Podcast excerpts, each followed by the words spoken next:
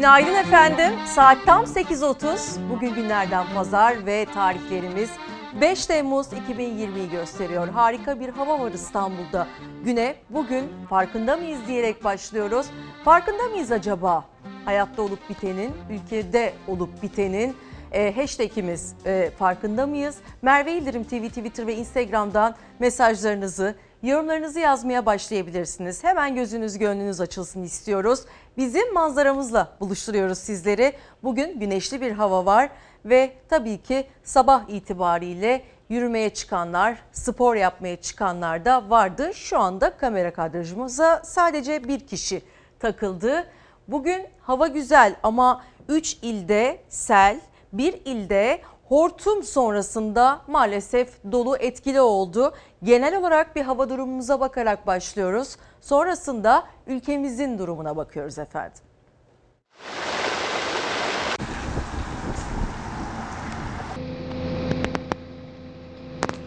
Sivas, Denizli, Van 3 ilde sel önüne kattığını sürükledi. Muş'ta 50 büyükbaş hayvanın telef olduğu selin görüntüleri ortaya çıktı. Erzurum'da oluşan hortumsa büyük korku yaşattı. Acayip bir hortum. Öyle bir hortumu ben görmedim yani. Ben resmen burada ortasındaydım. Erzurum Yakutiye'de çıktı hortum. Birkaç saniyede çatıları uçurdu. O sırada dışarıda olanlara korku dolu anlar yaşattı. Bu taraftan böyle kasırga geldi bu taraftan. belə xortum şəklində, amma belə bu tərəfdən gəldiyi mən rəsmən gördüm.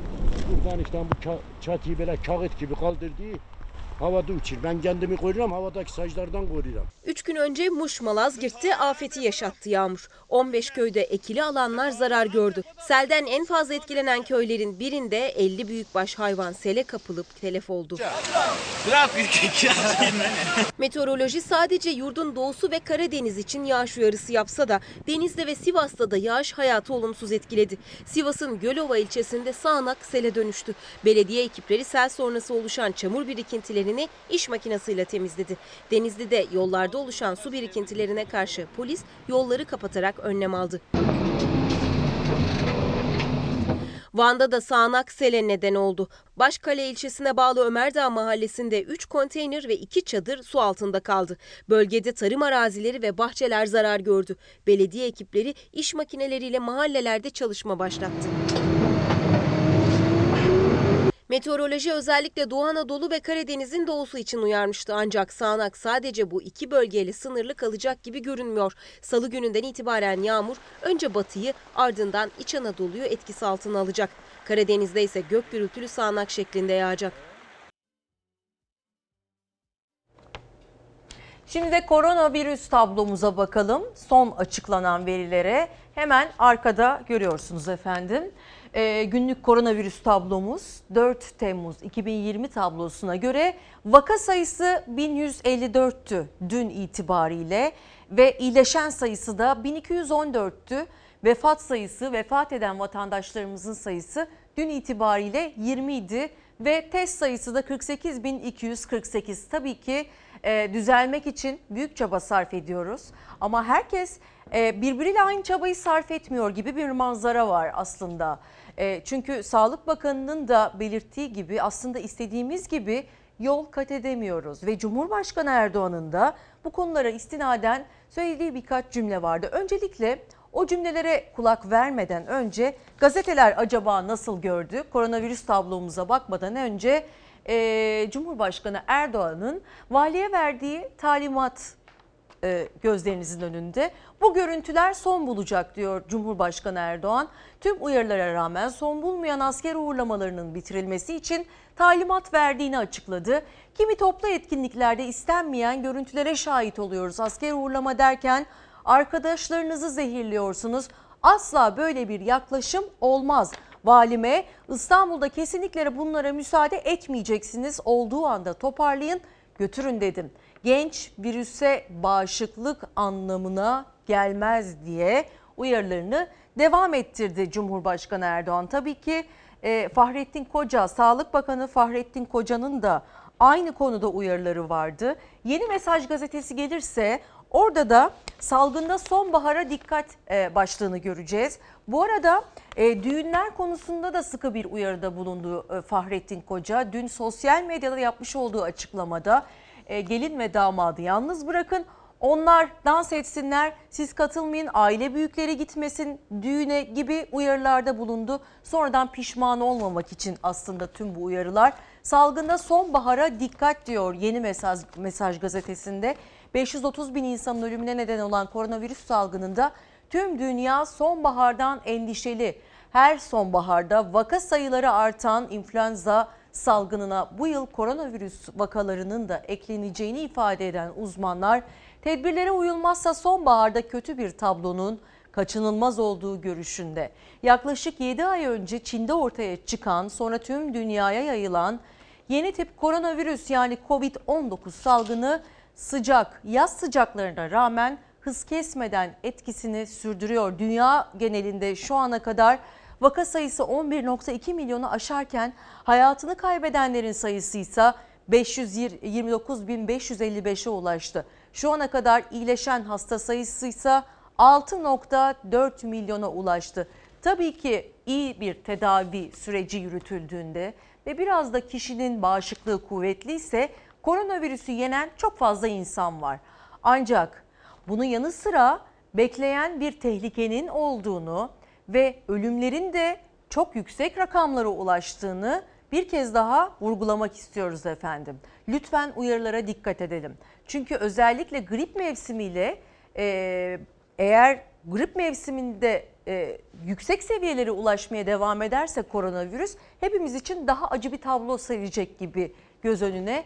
Virüs halayı e, Korkusuz gazetesinden vaka sayısı işte bu boş vermişlik yüzünden artıyor diyor Korkusuz gazetesi. Aslında bahsetmiş olduğumuz halay meselesi e, Doktor Fahrettin Koca'nın da bahsettiği buydu. O anlar bir vatandaş tarafından cep telefonuyla sosyal medyada canlı yayınlandı. Tehlikeye el verdiler diyor. Vaka sayısının hızla arttığı Bursa'daki bir düğünde onca acı tecrübe unutuldu ve yenisine davetiye çıkarıldı. 1 Temmuz itibariyle sosyal mesafe ve maske kuralına e, uyarak düğünlerin yapılabileceği açıklandı. Ancak vaka sayısının en fazla arttığı 5 ilden biri olan Bursa'daki bir sokak düğününde ne sosyal mesafe vardı ne de davetlilerde maske. Evet bizim geleneğimizdir. Düğünler, halaylar, asker uğurlamaları bizim için önemlidir. Ama şu anda hayatlarımız çok daha önemli. Sevdiklerimizin canı çok daha önemli. Lütfen uyarılara kulak verelim. Asker uğurlama derken arkadaşınızı zehirliyorsunuz. Böyle bir yaklaşım olmaz. Ve bu konularda valime de söyledim. İstanbul'da kesinlikle bunlara müsaade etmeyeceksiniz. Böyle bir uğurlama olduğu anda toparlayın götürün. Cumhurbaşkanı Erdoğan'ın askeri uğurlamalarındaki bu görüntülere tavrı sert oldu. Valiliklere kesin talimatı olduğunu söyledi. Yapanları toplayıp götürün diye konuştu. Çünkü tüm önlemlere karşın Türkiye koronavirüs tablosunda hedeflenen iyileşme yakalanamıyor. 4 Temmuz itibariyle iyileşen hasta sayımız 180 bine yaklaştı. Günlük vaka sayısı 1154. Vefat edenlerin sayısı ise 20. Vakaların azalma seyri yavaş. Sağlık Bakanı Fahrettin Koca da son verileri paylaştığı mesajında buna dikkat çekti. Yoğun bakım hasta sayımızda önceki günlerden devam eden bir artış var dedi. rakamımız aslında binin üstünde ve kırılgan bir düzeyde yavaş yavaş düşme eğilimde ancak e, bu kurallara uymazsak daha da e, yükselebileceğini söyleyebiliriz. Daha okulların açılmasına zamanımız var. Bilim kurulunda bu konu gündeme bugün için gelmemiş oldu. Bunu salgının seyri belirler ve önümüzdeki haftalar salgının seyrine göre okulların açılmasına yakın dönemde bilim kurulunda tartışılır. Henüz bilim kurulunda değerlendirilmediğini açıklamıştı Sağlık Bakanı. Kuruldan öneri gelmeden Milli Eğitim Bakanlığı 81 ile gönderdiği genelgeyle okulların 31 Ağustos tarihinde açılacağını duyurdu. Ancak uzmanlara göre karar riskli. Okulların açılması aslında riskli bir olay. Onların bulaştıracağı kişilerde daha ağır tablolar ortaya çıkabilir. Okullarda bu işi kontrol altına almak daha zor. Sağlık açısından böyle ancak e, sağlık dışı faktörler, sosyal ve ekonomik faktörler de buna etki ediyor. Dolayısıyla biraz o zamanı beklemek lazım. Yine çocukların yoğun olarak ziyaret ettiği Luna Park ve tematik parklar İçişleri Bakanlığı'nın genelgesine göre 6 Temmuz'da faaliyete geçecek. Endişe belirti göstermeden Covid-19 taşıyıcısı olabilen çocukların virüsü evlerine, büyüklerine götürmesinde. Bilim Kurulu 60 yaş üstündekileri düğün ve nişan törenleri konusunda da uyardı. Mümkünse katılmayın çağrısında bulundu. Kalabalık yerler olduğu için de korunma yolları bulaş açısından oldukça önemli. Çok uzun bir süre kalmadan takımızı taktıktan sonra, ziyaretimizi gerçekleştirdikten sonra oradan ayrılmamız oldukça önemli. Dünyadaysa vaka sayıları 11 milyonu geçti. 526 bin kişi hayatını kaybetti. Salgının yeni merkezi olarak gösterilen Brezilya'da son 24 saatte 1290 kişi, Meksika'da 654, Hindistan'da ise 444 kişi Covid-19 nedeniyle yaşamını yitirdi. Dünya Sağlık Örgütü de koronavirüs vaka sayılarında görülen tırmanışı değerlendirdi. Acil Durumlar Birimi Başkanı Michael Ryan henüz ikinci dalgayı görmedik dedi. Bir deniz dalgasında düşünürseniz önce bir dalga gelir kıyıya vurur. Ondan sonra o dalga tamamen sönüp geriye gitmeden ikinci dalga gelmez. Dolayısıyla bu bir e, tamamen sönmüş bir dönem gerektiriyor. ikinci bir dalganın ortaya çıkması için. Ryan aşı konusunda da umutsuz konuştu. Dünya Sağlık Örgütü'ne göre virüs üzerine etkili bir aşı henüz geliştirilemedi. Dileriz ki en kısa zamanda dünyadaki tüm bilim insanlarının üzerinde çalıştığı, hepimizi aydınlığa çıkarmasını umut ettiğimiz aşı ya da ilaç geliştirilir. Ama e, sanki şu anki tabloya baktığımızda bu işin biraz daha uzun görünüyor, e, uzun olacağı gibi bir e, izlenim var. Böyle söz konusu ama bilemiyoruz. Önemli olan kendimize dikkat etmek, kurallara uymak, bağışıklığımızı güçlü, güçlü tutmak ve tabii ki en başta bütün e, söylenilenleri e, o 3-4 kural var ya hani ellerimizi temiz tutmak, bağışıklığımızı güçlü tutmak, mesafe kuralına uymak gibi bunları yapmaktan başka çaremiz yok. Bütün insanlık için aslında aynı şey geçerli. Ve dün sabahın aslında dün değil cuma akşamının cuma günü öğlen gelen en acı haberin yansımasını göreceksiniz. Hendek'te, Sakarya Hendek'te e, yaşanan korkunç facia ve havai fişek fabrikasının e, insanlarımızın canını almasına dikkat çekeceğiz. Aslında akşam gazetesinde en acı arayış olarak duyuruldu bu haber. Havai fişek fabrikasındaki patlamada kaybolan 3 işçinin aileleri can yakan bir umutla çevredeki bahçelerde küçük bir işaretin izini sürüyor. Halen bulunamayan insanlarımız var, işçilerimiz var ve 4 kişi hayatını kaybetti bu patlamada. İçişleri Bakanlığı idari soruşturma başlattı. Olay sonrası kaybolan 3 kişinin bulunması için de ekipler 6 iz köpeğiyle beraber arama çalışmalarını sürdürüyor. Kayıp, e, kayıp işçilerin Halis Yılmaz'ın kuzeni Ramazan Ün, biz de çevredeki bağ bahçede ailece arama yapıyoruz dedi. Ancak ölen işçilere yapılan DNA testi sonucu hayatını kaybedenlerden birinin Yılmaz olduğu belirlendi. Ve sonrasında arazinin fay hattı gibi yarıldığı dikkat çekti. Ne yazık ki dün hayatını kaybeden 4 işçi toprağa verildi. Onlar kimliği belirlenenlerdi ve İçişleri Bakanlığı dün sizlere başlık halinde belirtmiştik. Olayı araştırabilmesi için e, müfettiş ve e, diğer iki kişiyle görevlendirdi. Allahu Ekber. Paranın gücü. Ne oluyorsa bizim gibi garibanlara oluyor. Parası olan her şeyi yapar. Ama parası olmayan biz öyle acısını. Bak oğlum askerden geldi daha şimdi geldi. Eşini toprağa vermeden önce bu sözler döküldü Salih Çelik'in ağzından. Hava Çelik, Sakarya Hendek'teki havai fişek fabrikasında yaşanan patlamada hayatını kaybedenlerden biriydi. Kendisiyle aynı acı kaderi paylaşan iş arkadaşı Sabahattin Tepečınar'la birlikte aynı gün sonsuzluğa uğurlandı. Hastanedeki 114 yaralıdan 97'si ise taburcu edildi. İçişleri Bakanlığı faciayı araştırmak üzere 3 müfettiş görevlendirdi. Müdür ve 2 ustabaşı gözaltına alındı. 7 kişilik bir kaybımız var.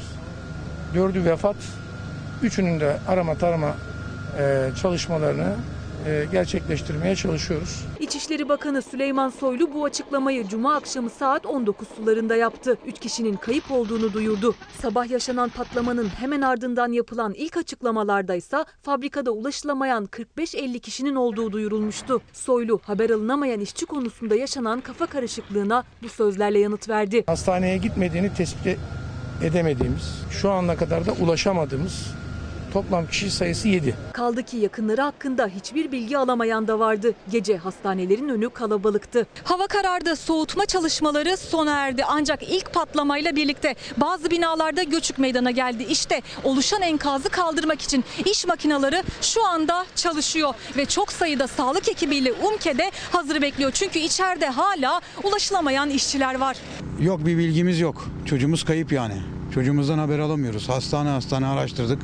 İşte patlamanın yaşandığı fabrika burası. Çatılar tamamen yerle bir olmuş durumda ve arkadaki binalar işte asıl patlamaya en yakın noktalar oralardı. Buradan daha öteye gitmek şu an için tehlikeli. Hala patlama yaşanma riski var. Bakın her tarafta patlayıcı madde var bak. Tamam tamam tamam buradan ayrılmayacağım. Daha fazla içeri girmeyeceğim. Hocam şurada şurada durun.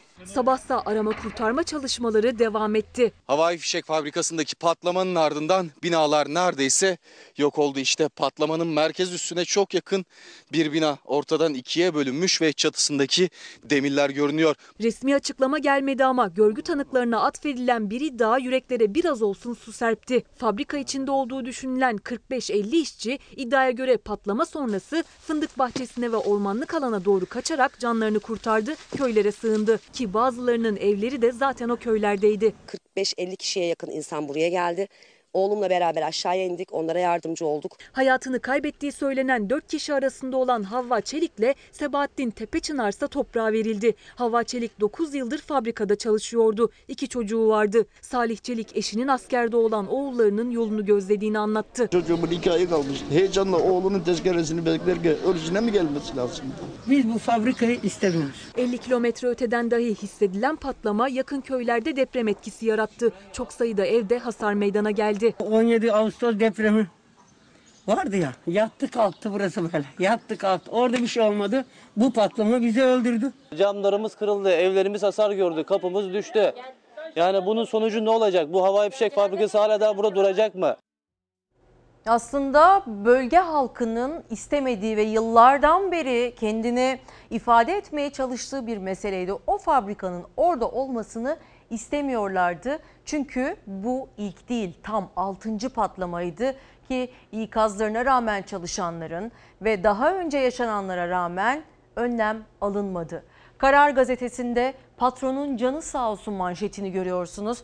4 işçinin öldüğü, 122'sinin yaralandığı ve 3'ünün kaybolduğu patlamadan sonra olayın yaşandığı fabrikanın sahibi için moral yemeği düzenlendi.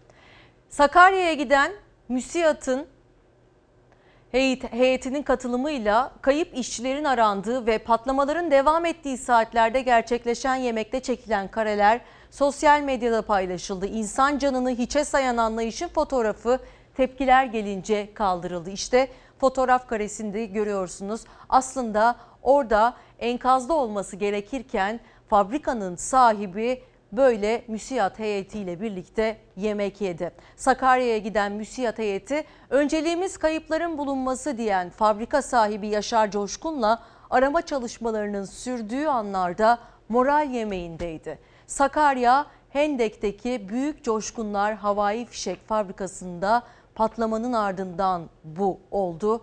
Ve 13 yılda 6 kez patlamanın yaşandığı her olaydan sonra başka isimle faaliyetine devam eden fabrikanın sendikasız işçileri geliyorum diyen ihmal dolu cinayeti anlattı. Mallarda ısınma var dedik, 4 gündür uyardık ama dinlemediler. Patron dikkat edin dedi, çalışmamız için çok baskı yapıyorlardı. Orada 4 ay çalıştım, sigara içildiğini şikayet edince işten atıldım. Bu patlamada da eşimi kaybettim. Ne dersek diyelim bu fabrikayı başka isim altında yine açacaklar diyor eşini kaybeden bir işçi. Bir diğer gazetemiz Cumhuriyet Gazetesi geliyor. Cumhuriyet Gazetesi'nde de yine aynı konuya yaklaşıldı. Patlayacağı biliniyordu başlığıyla Sakarya Hendek'te 4 işçiye mezar olan 3 işçinin de kayıp olduğu havai fişek fabrikasında patlamanın göz göre göre geldiği ortaya çıktı. Yaralanan işçiler ısınma olmaması gereken bir şey 4 gündür uyardık ama dinlemediler. Tabii ki fazla malın olması da dikkat çekiciydi. Bir tonun üzerinde olmaması önemliydi bu tip fabrikalarda. Ee, çok fazla mal olmaması gerekiyordu ama tam 110 ton orada havai fişek saklanıyordu ki uyarılara da göz yumuldu. CHP'li Özkoç fazla malın ısınma yaptığını belirtti. İşçiler ısınmaya karşın çalışmaya zorlandıklarını söyledi. 3 kişi gözaltına alınırken fabrikanın sahibi defalarca denetlendiklerini savundu. Maalesef ki havai fişekte e, yaşanan patlama e, sonrası akıllarda pek çok soru işareti var. İhmaller ve işçilerin uyarmasına rağmen göz ardı edilen gerçekler ortaya işte böyle bir facia çıkardı ve uzmanların görüşü de aslında ihmaller zincirinin çok uzun olduğu. Ben fabrika hakkında şikayette bulundum daha önce. Evet aradık. Gereken yerleri aradım ettim ama hiç önlem alınmadı. Ben orayı şikayet ettim diye ben işten atıldım. Ve hiçbir şey talep edemeden işten atıldım. Niye? Dört ay çalıştım. Baktım ki düzensizlik var. Baktım ki iş güvenliği yok. Şikayet ettim. Şikayet ettim diye beni işten attılar. Havai fişek fabrikasında hayatını kaybeden kişilerden biri de Havva Çelik'ti. Acılı eş Salih Çelik de yaşadığı çaresizlik karşısında gözyaşlarını tutamadı. Aynı fabrikada o da çalışmış, ihmalleri dile getirdiği için de işten atılmıştı. Fabrika bugün burada şey ama yarın başka bir isim adında açılıyor. 11 yılda 6 patlamanın yaşandığı işçilerin hayatını kaybettiği fabrika her seferinde üretime devam etti. İşçi Sağlığı ve İş Güvenliği Meclisi'nin iddiasına göre her facia sonrası isim değiştirdi. Fabrikada hangi tedbirler alınmış olsaydı böyle bir facia yaşanmazdı? Yönetmelik uygulanmış olsaydı eğer nasıl depolanması gerekir, hangi kimyasal hangi kimyasallarla birlikte depolanır, bulundurulur, çalışılırken neye dikkat edilir, elektrikle ilgili hangi önlemler alınır, işte bir kaza olduğunda nasıl davranılır, bu kazanın etkileri ne olur, yani kaza e, senaryoları hazırlanırdı. Bu büyük bir ih- ihmal tabii. Burada kazayı meydana getiren e, en önemli unsur riskli davranış ve tedbirin alınmaması. İşverenin e, gerekli tedbirleri almaması gibi bir e, nedene bağlı olabilir. Facia tek bir ihmalden değil zincirleme hataların sonucunda geldi. Fabrika yönetimi ve çalışanların yanlışları kadar bir türlü uygulanamayan yönetmelik de kazaya adeta davetiye çıkardı. yetkililere, bakanlık temsilcilerine bu yönetmeliğin neden gerekçesiz ertelendiğini sürekli soruyoruz. Ama bakanlık e, duvar 2013 yılında çıkarılmış bir yönetmeliğimiz var bizim. Bu yönetmelik e, bu tip kimyasallarla, tehlikeli kimyasallarla çalışılan iş evlerinde alınması gerekli önlemleri, işletmecinin genel yükümlülüğünü ama ne yazık ki bu yönetmelik 2013 yılından bu yana sürekli yürürlülük tarihi ertelenerek hiçbir zaman uygulamaya konulmamıştır. Fabrika sahibi Yaşar Coşkun Habertürk televizyonuna açıklama yaptı.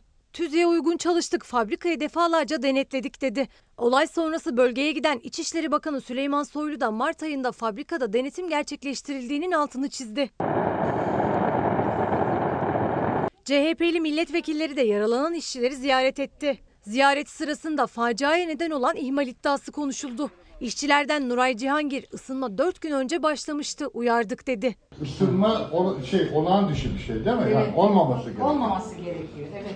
Siz de uyardık. Uyardık ama dinlemediler. Bu tehlikeli kimyasalları istediğiniz gibi depolayamazsınız. İstediğiniz gibi bunlarla çalışamazsınız. Yani bunların kuralları vardır. Disk Başkanı Arzu Çerkezoğlu da aileleri ziyaret ettikten sonra açıklama yaptı.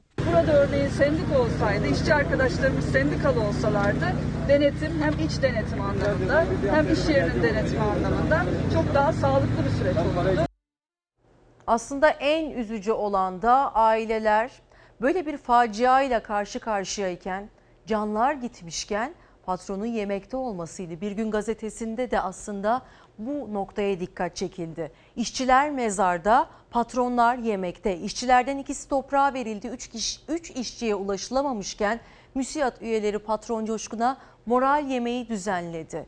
Ve e, hayatını kaybeden işçilerden Havva Çelik ve Sebahattin Tepe Çınar'ın cenazeleri gözyaşlarıyla toprağa verilirken aslında bunlar gerçekleşti. Ekipler haber alınamayan 3 işçiye ulaşabilmek için çalışmalarını gün boyu sürdürdü ki halen şu anda arama çalışmaları devam ediyor.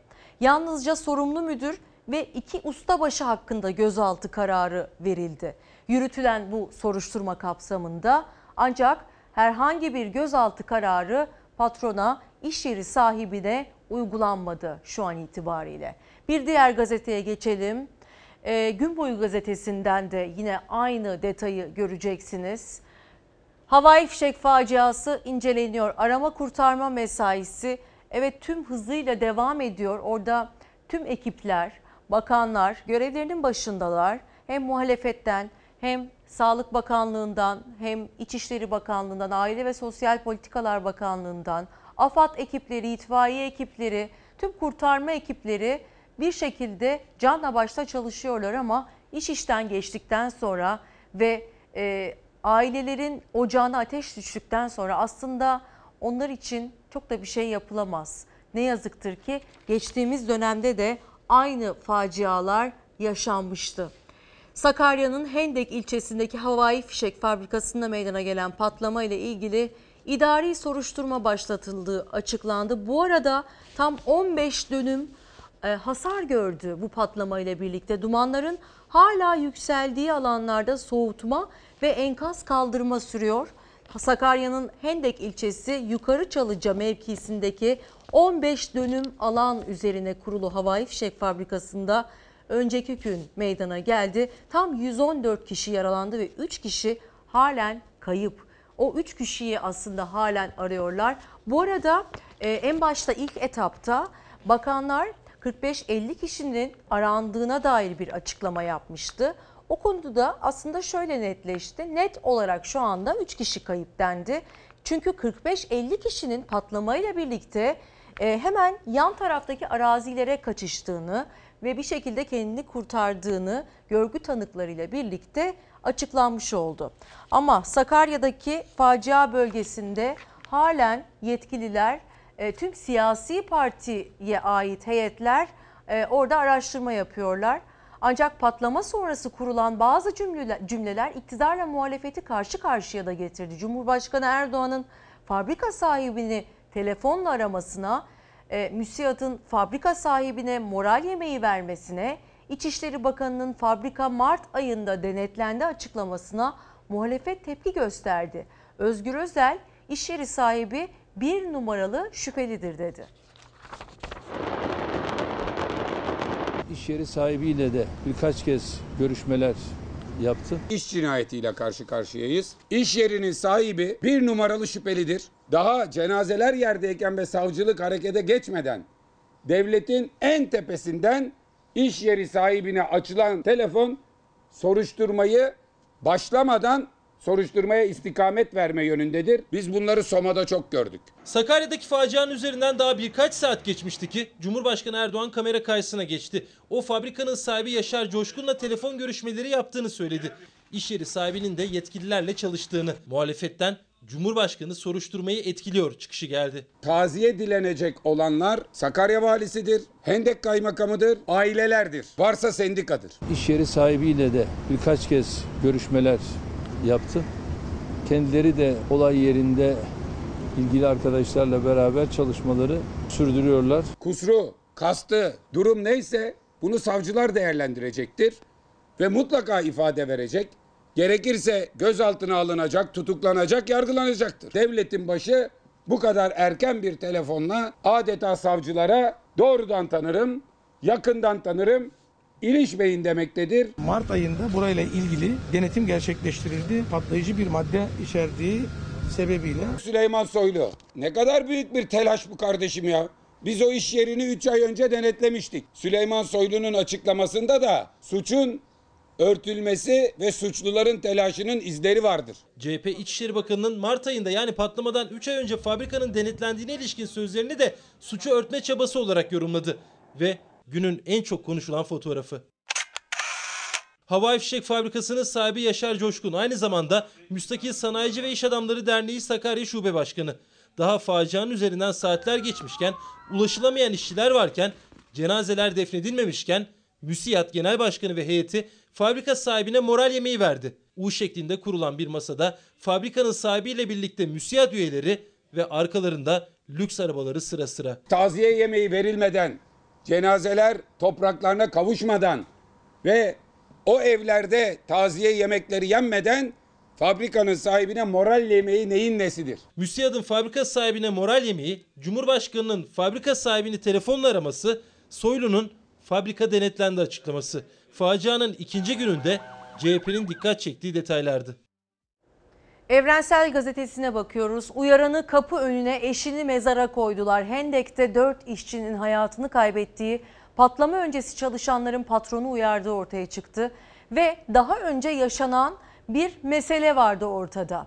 Fabrikada çalışırken yetersiz önlemleri dile getirdiği için işten atılan Salih Çelik patlamada eşi Havva Çelik'i kaybetti. Ki haberimizde de az önce izlediniz. Müsiyattan patrona moral desteği ziyareti muhalefetin de e, toplumun da aslında en çok tepki gösterdiği meselelerden biriydi. Bu arada farkında mıyız diyerek güne başladık. Sizden gelen birkaç mesaja da hemen kulak vermek istiyoruz. Facianın yaşandığı fabrikanın patronuna moral verilirken işçilerinin acılarının ve hayatlarının hiçe sayıldığının farkında mıyız dedi ee, bir izleyicimiz. Alp Bey diyor ki farkında mıyız? Soma'da ölen işçileri unuttuğumuz gibi bunu da unuturuz. Olan yine sıvasız evde yaşayan canlara oldu diyor Alp Bey. Ve bir başka izleyicimiz can merhameti olmayana merhamet gösterilmez. İnsan hayatını hiçe sayan bir işletme ve buna destek olan bir yönetim olmamalı. Bu anlayışları kaldırmalıyız. Farkında mıyız? Hashtag ile mesajlarınızı ulaştırabilirsiniz. Merve İldirim TV Twitter ve Instagram'dan yazıyorsunuz efendim. Aynı fabrika, fabrikada 2014 yılında meydana gelen patlamada bir işçi hayatını kaybetmişti. Fabrika sahibi beni zarara uğrattı diyerek işçinin ailesine 1 milyon 200 bin liralık maddi tazminat davası açtı. 6 yıldır süren dava halen sonuçlanmadı. Yani o aile hem aile mi ailede hem can kaybı yaşandı hem de suçlu borçlu çıktılar.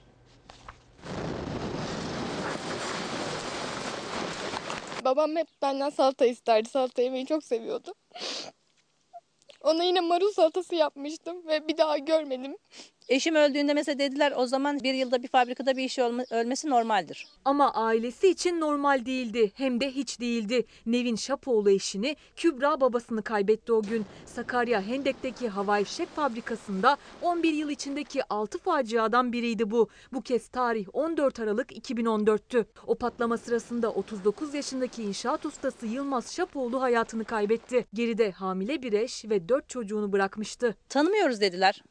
Bizden izinsiz girmiş dediler. Daha sonra sigortalı olduğu tabii ki ortaya çıkınca kabullendiler. Bekçilerden izinsiz girilmiş. O dedi işte bekçi açmış kapıyı. O dedi bilmem müdür açmış kapıyı. Herkes herkesi suçladı. Şapoğlu ailesi dünkü patlamayla birlikte hayatlarına kabus gibi çöken o kara günü aynı acıyı tekrar yaşadı. 6 senedir de dinmek bilmedi acıları. Aksine katlandı. Çünkü Yılmaz Şapoğlu o patlama sırasında canını kaybetmekle kalmadı. Üstüne bir de suçlandı. Fabrika sahibi zarara uğradığı gerekçesiyle ölen işçi Yılmaz Şapoğlu'nun ailesine 1 milyon 200 bin liralık maddi tazminat davası açtı. Birilerini gönderdi işte yok ev alalım, Peki niye size ev almayı teklif ettiler?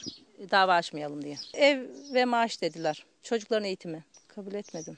Nevin Şapoğlu 4 çocuğuyla birlikte bu köy evinde yaşıyor. Eşi Yılmaz Şapoğlu 6 sene önce havai fişek fabrikasındaki patlamada hayatını kaybetti. Ama şimdi Nevin Şapoğlu ve tüm akrabaları davalı olarak görülüyor. Çünkü fabrika Yılmaz Şapoğlu'nun kendisini zarara uğradığını ileri sürdü ve bütün aileye tazminat davası açtı. Fabrikalar işte aylarca çalışamamış. e, o yüzden de mal üretimi yapamamışlar. Bizden maddi olarak e, kayıplarını istediler. Benim çocuğumun ne günahı var ki? Bir de ondan sen para istiyorsun. Ödeyebilecek misiniz? Sizin o kadar mal varlığınız var mı? O kadar geliriniz var mı? Ben e, bir buçuk milyar emekli maaşı alıyorum. E, iş kazası maaşımdan dolayı emekli maaşımı devlet kesti. Hazırlanan ilk bilirkişi raporunda işveren suçlu bulunmuştu. İkinci bilirkişi raporuysa ölen işçi Yılmaz Şapoğlu'nu sorumlu tuttu. İstenen 1 milyon 200 bin liralık tazminat geçtiğimiz yıl hazırlanan son raporla 1 milyon 800 bine çıktı. İşçinin ölümü aslında göz göre gel- göre geldi. Hiçbir güvenlik tedbiri alınmamıştı. Hiçbir eğitim verilmemişti. İşveren ve fabrika sahibi yaptırımlara uğramıyordu. Bilirkişi raporuna itirazlarımızı sunduk. Dünden beri ağlıyoruz.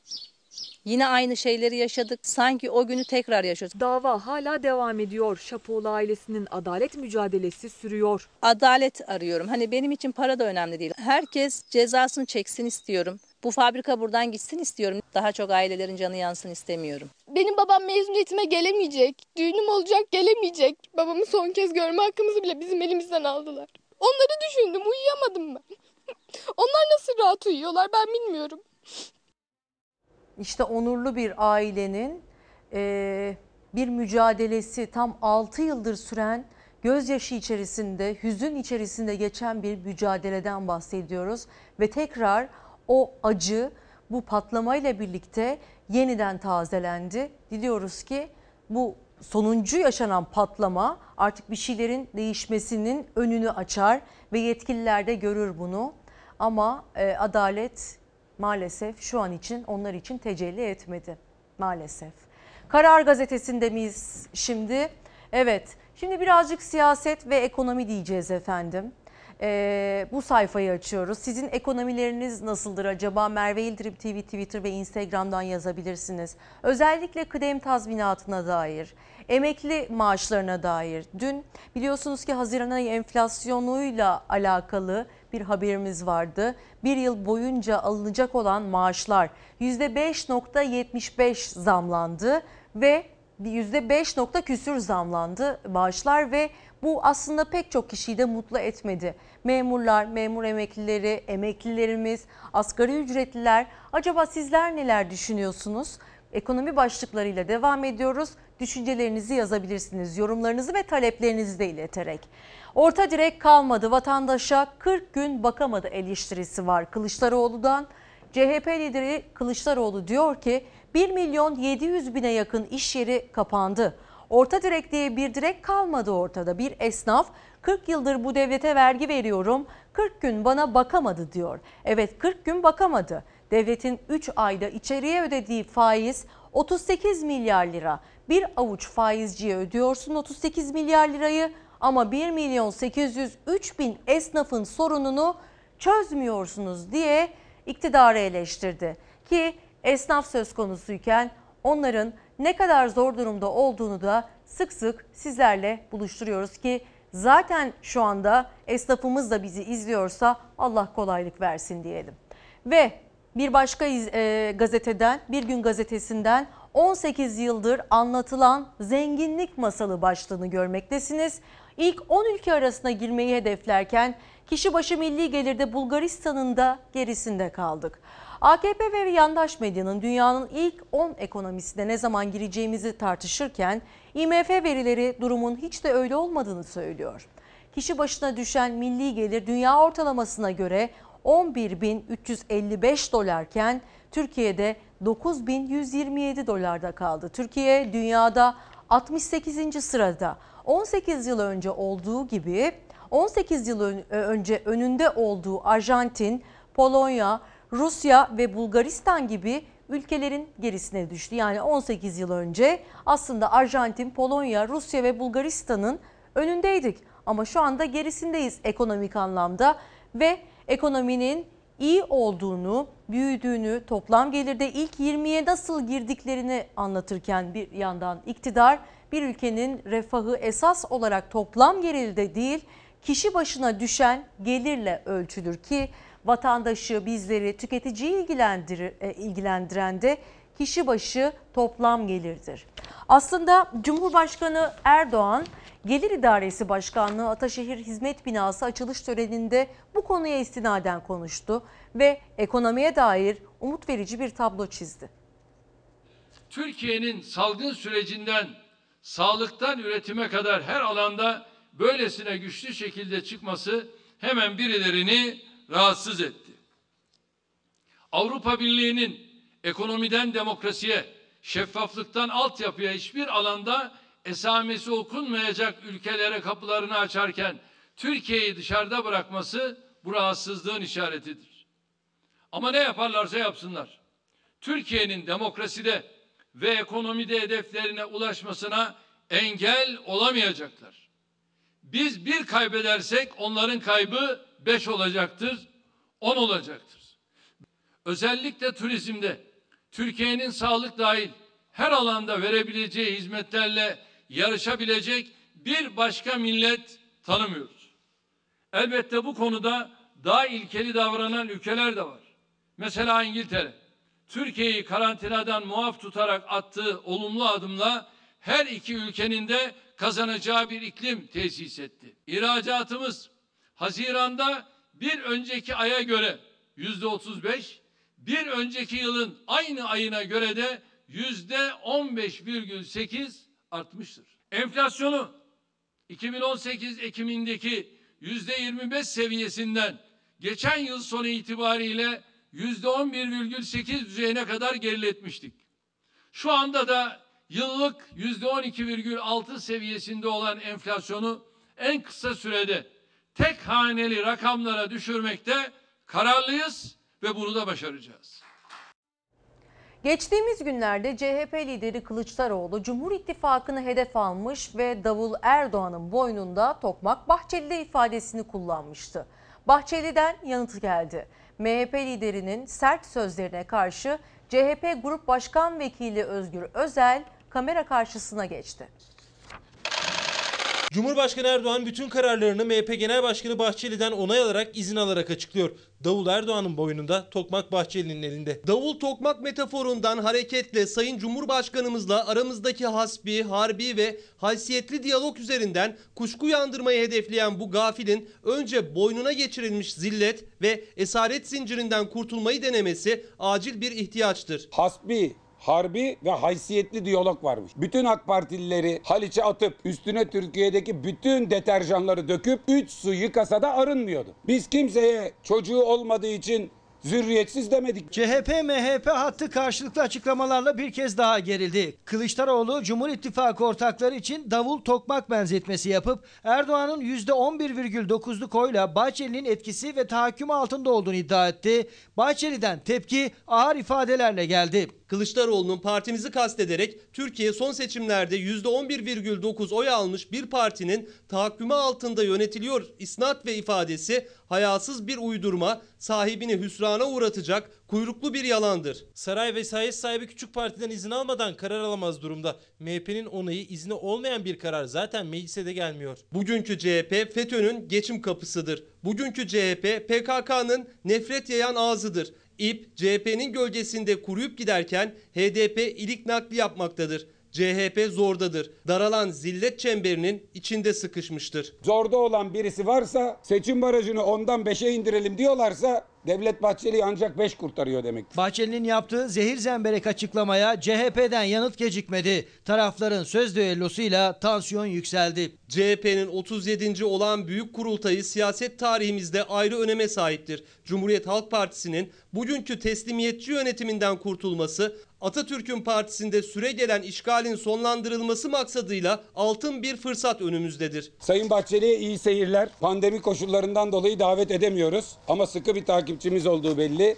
Türkiye için altın fırsat CHP'nin iktidarıdır. Millet İttifakı'nın iktidarıdır. Güne farkında mıyız etiketiyle başlamıştık. Reşat Bey diyor ki denetimsizlik devam ettiği sürece bu faciaların tekrarlanacağının farkında mıyız diyen izleyicilerimizden biri ve ve yine sizlerden gelen başka bir mesaj. Orta direk dediğiniz nedir? Asgari ücretle çalışıp ailesine bakmak durumunda olan insan mı? Eğer yoksa o e, eğer oysa o da kalmadı artık. Faturalar boyu aşmış durumdayken artık geçiştirecek e, açıklamalar ve lüks içerisinde yaşanan hayatları görmek istemiyoruz diyen bir izleyicimiz var. Merve İldirim TV e, Twitter ve Instagram'dan yazıyorsunuz efendim mesajlarınızı. Bu arada farkında mıyız hashtagimizi bir kez daha hatırlatalım. Şimdi kısa bir reklam arası vereceğiz. O esnada çaylarınızı ve kahvelerinizi hazırlamanızı rica ediyorum. Dönüşte buradayız. Özellikle adalet üzerinde duracağız. Ankara'da bir bağlantımız var. Ekonomi başlıklarına göz atacağız bol bol. O yüzden sizlerin görüşünü merak ediyoruz özellikle ekonomiye dair. Saat tam 9.30 efendim. Umarım uyanabilmişsinizdir. Yeni uyananlar varsa tekrar günaydın. Ben Merve Yıldırım Çalar Saat hafta sonuyla karşınızdayım. Sol tarafta sizin için hazırlamış olduğumuz sürprizin ilk gözlemlerini yapabilirsiniz. Bugün bir müzik ziyafeti olacak 3. blokta. Özür diliyorum. Kim olduğunu tahmin edebilir misiniz bilmiyorum ama eğer tahmininiz varsa Merve İldirim TV Twitter ve Instagram'dan yazabilirsiniz. En azından kafanızı dağıtmak ve bu sıkıcı gündemde biraz olsun ruhumuzu tatmin etmemiz gerektiği için çok önemli ve çok özel bir konuğumuzu sizlerle buluşturuyoruz. Farkında mıyız diyerek başladık güne. Aslında sizden pek çok mesaj gelmiş ama önce gündemi haftalardan beri meşgul eden ve Türkiye'de çok önemli bir e, meseleye vurgu yapan gündem maddesiyle e, devam edeceğiz. Bu arada e, gazete manşetlerine baktıktan sonra Ankara'ya bağlanacağız. Ankara Baro Başkanı Erinç Sakan bizleri bekliyor ve onlar günlerden beri mecliste nöbetleşe e, olarak tulumlarla, uyku tulumlarıyla e, adalet arayışındalar. Bir şeylerin değişmemesi için, çoklu baro sistemine geçiş yapılmaması için son gelişmeleri de o bize aktaracak. Sözcü gazetesi her şey adalet için diyor. Baro başkanları meclisin kapısında yerlerde sabahladı. Kaldırımdaki bu uyku tulumunun içinde baro başkanı var. Meclis önünde nöbet tutan Ordu Barosu Başkanı Haluk Murat Boyraz, yorgunluk bastırıp uykusu gelince uyku tulumunu alıp kaldırıma serdi. Gece soğuğunda biraz dinlenmeye çalıştı ve Mersin Baro Başkanı yanında. O da banka uzandı, cübbesini üstüne çekti. Ve burada Kocaeli, Mersin, Düzce, Amasya, Sakarya, Trabzon baro başkanlarının düşüncelerini ve çoklu baro teklifine karşı olan görüşlerini de bildirdiklerini görüyorsunuz. Gece gündüz nöbet tutuyorlar onlar ve mitingleri yasaklandı. Polisten biber gazı yiyen avukatlar önceki gece banklarda ve yere serdikleri uyku tulumlarının içinde sabahladı. Onların bu halini görenler adalet için çile çekiyorlar yorumunu yaptı. Ve bir başka gazeteden detay. Cumhuriyet gazetesi de aslında hemen hemen aynı pencereden bakıyor olaya. Baro başkanlarının meclis önündeki bekleyişi sürüyor. Ya içeri alın ya gelin dinleyin ama her ikisi de olmuş değil. Baroları bölme teklifinin bazı maddeleri komisyondan geçerken başkanlar bir kez daha iktidara seslendi. Baro başkanları içeri alında çoklu baro tehlikesini atlatalım ya da yanımıza gelip bizi dinleyin. Ya içeri alın ya da baro tehlikesini anlatmak için biz gelelim anlatalım diyorlar baro başkanları. Ve Yeni Çağ gazetesinden bir başka detay geliyor. Kritik 5 maddeye kabul.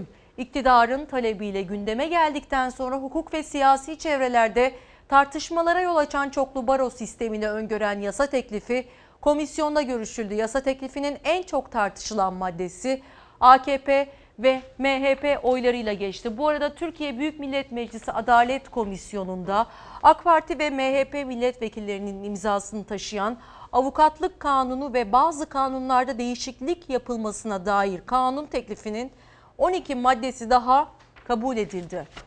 Efendim çoklu baro düzenlemesi meclis komisyonunda 3 gün geride 4 gün geride kalmak üzere ve toplantı aslında çok gergin geçti. Şimdi o anları izliyoruz ve o anlardan sonra son gelişmeleri almak için Ankara'ya bağlanıyoruz. Bizim değerlerimizi savunan gel gel başkanın Ya bırak Diyanet ya. Bir buçuk aydır Tutanaklara bir istismar alanı yaptığınız bir mevzuya getirdiniz. O barolar burada olsa kendini savunur. Diyanet İşleri Başkanımızın yapmış olduğu açıklama din ve inanç hürriyetine vurgulayan bir konuşmadır. Diyanet İşleri Başkanı'nın açıklaması, o açıklamaya Ankara Barosu'nun tepkisi sonrası başlayan gerilim, çoklu baro düzenlemesinin meclise getirilmesine kadar uzandı.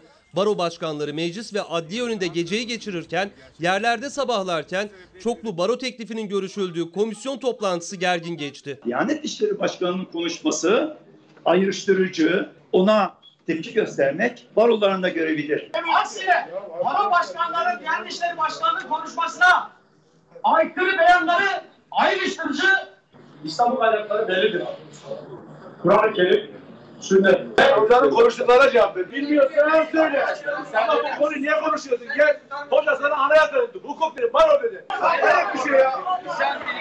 Burama geldi ya. Anayasayı çiğneyecek kadar meseleyi Diyanet işleri üzerinden barolara ve bir baro üzerinden bunu fırsat bilip bütün baroların yapısına bir saldırıya dönüştürdüğünüzü de itirafını delillerim. Burada bizim kendi yarattığımız yapay gündemin içine çekmeye çalışmayın. Muhalefet, baroları parçalama amacınıza Ankara Barosu'nun Diyanet tepkisini araç ettiniz diyerek iktidara tepki gösterdi. AK Parti grubuyla karşı karşıya geldi.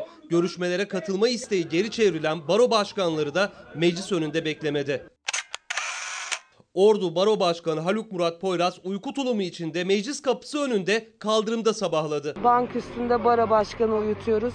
Bazı baro başkanları da bankların üzerinde. Çünkü polis meclis çevresini ve girişini bariyerlerle kapattı. Meclis önünden ayrılan başkanları geri dönmek istediklerinde içeri almıyor. AK Parti ve MHP'nin çoklu baro teklifine karşı çıkan avukatlar da Ankara Adliyesi'nin önündeydi. Gün ağarana kadar devam etti eylemleri. Savunmayı savunuyoruz bahanesiyle sokaklara dökülen baronlaşmış bazı baroların kanun dışı yol ve zorlamalara tevessül etmeleri Türkiye'nin belini bükmeyi amaçlayan çevrelere koz vermektir. Allah kimseyi baro değil de baron ziyaret edenlerden yapmasın. Türkiye kimlerin cezaevinde baronları ziyaret ettiğini görmüştür. Hiç kimse Fransa'yı kasıp kavurmuş sarı yelleklerin eylemlerine özenmeyi, gezi benzeri bir kalkışmanın fitilini tutuşturmayı aklından ve hayalinden geçirmemelidir. Zira sonuçları ağır olacaktır. Sayın Bahçeli'nin gezi olayları devam ederken yaptığı basın açıklaması var. Erdoğan'ı diktatörlükle suçlayan bir açıklamadır. MHP lideri Bahçeli meclis ve adliye önünde düzenlemeye karşı çıkan baro başkanlarını muhalefete hedef alırken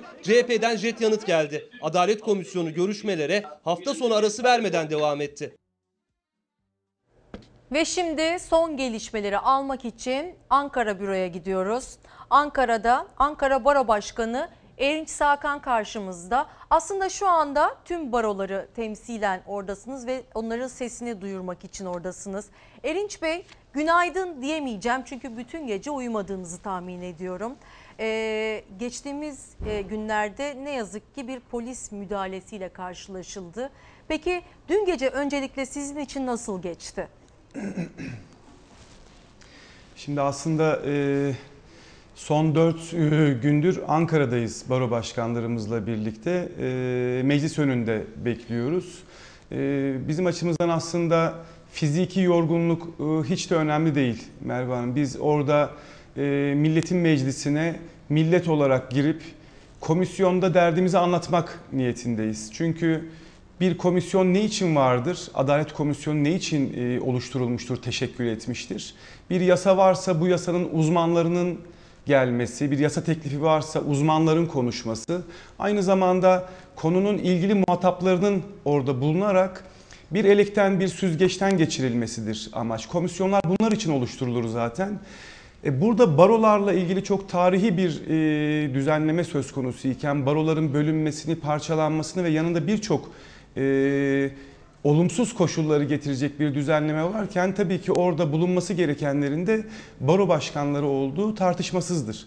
Haliyle günlerdir burada e, çok sayıda baro başkanımızla birlikte meclisin giriş kapısında ısrarla ve inatla komisyona katılarak yasal çerçeve içerisinde derdimizi anlatmak istiyoruz. Çünkü bu Türkiye'nin geleceğiyle ilgili bir sorundur. Yargı bağımsızlığını tamamen ortadan kaldıracak bir sorundur. O sebeple fiziken çektiklerimizi gerçekten hiç ama hiç umursamıyoruz. Fakat ruhen çektiğimiz ızdırabı e, gerçekten anlatmakta çok zorlanabilirim şu anda.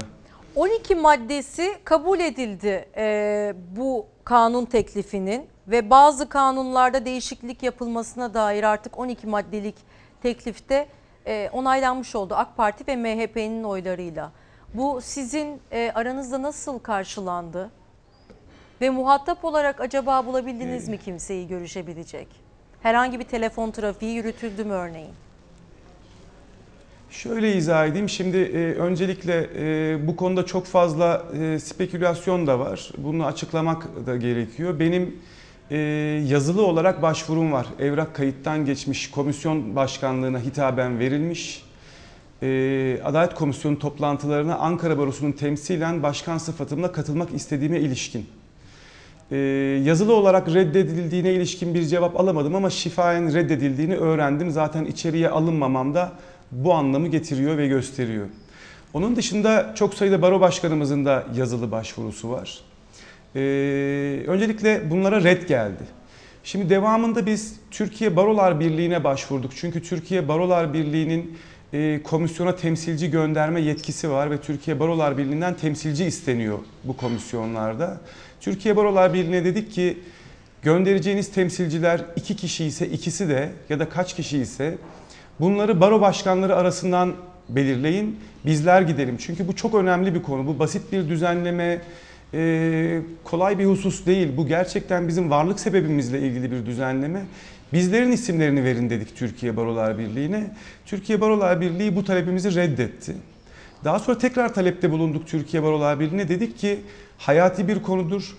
O zaman madem bu talebimizi reddediyorsunuz Türkiye Barolar Birliği Başkanı kendisi katılsın bu komisyon toplantısına ve e, temsilci sıfatıyla anlatsın neden böyle bir şeyin gerçekleşmesinin e, nelere sonuç vereceğini, bugüne kadar söylediklerimizi. Fakat bu da kabul edilmedi Türkiye Barolar Birliği tarafından ve bünyelerinde çalıştırılan bir meslektaşımız görevlendirildi komisyon için. Ondan sonra biz tabii e, komisyonun başladığı gün meclisin önüne gelip katılmak isteğimizi ilettik. Fakat bu talebimiz kabul edilmedi. O günden beridir de orada duruyoruz. Ara ara milletvekilleri vasıtasıyla görüştük. Komisyon başkanlığı bizi muhatap olarak görmedi zaten. E, aracı olan milletvekilleriyle 5 e, temsilcinin 15 dakika bir e, görüşme ve beyanlarını sunma imkanı sağlayabileceklerini bize e, lütfettiler. Biz de buna karşılık talebimiz şuydu. Biz sadece orada bir görüntü vermek istemiyoruz. Bizim derdimiz hukuk sınırları içerisinde derdimizi anlatmak. Bırakın biz meclise gelelim. 5 temsilci mi diyorsunuz? Tamam 5 temsilci katılsın. Fakat 5 temsilcinin 15 dakika orada bir görüntü vermesi değil derdimiz. Komisyon toplantılarının başından sonuna kadar burada bulunarak bu temsilciler madde madde görüşmelerde neden karşı olduğumuzu açıklasınlar. Bu talebimizi de reddettiler. Bu da şunu gösteriyor. 5 temsilci gelsin 15 dakika burada fikirlerini söylesin denilmesi. Aslında biz sizin fikirlerinizi umursamıyoruz. Ama biz baroları da dinledik, görüşlerini de aldık demek için dostlar alışverişte görsün anlamını taşıyacak bir talepti. Tabii ki bizim tarafımızdan da bunun kabulü mümkün olmadı. Bir de e, Avrupa Konseyi İnsan Hakları Komiseri e, Dünya Miyatovic'in bir çoklu baro teklifiyle ilgili açıklaması vardı. Ve o açıklamada da bunun aslında yanlış bir şey olduğunu özetle ve e, aslında olmaması gereken bir e, düzenleme olduğunun üstünde durdu. Bunu Anayasa Mahkemesi'ne taşıma kararı ya da böyle bir düşünce söz konusuydu bildiğim kadarıyla. Bununla ilgili herhangi bir adım atıldı mı ya da konuşuyor musunuz kendi aranızda acaba? Şimdi e, Merve Hanım tabii e, yurt dışı hukuk örgütleri, yurt dışındaki e, siyasetçiler, yurt dışındaki birçok e, hukukla ilgilenen e, avukatlar, barolar, herkes tepkili. Yurt dışını bırakalım bir kenara. Kendi ülkemizde çoklu baroyu kabul eden, isteyen yok. Kimse yok.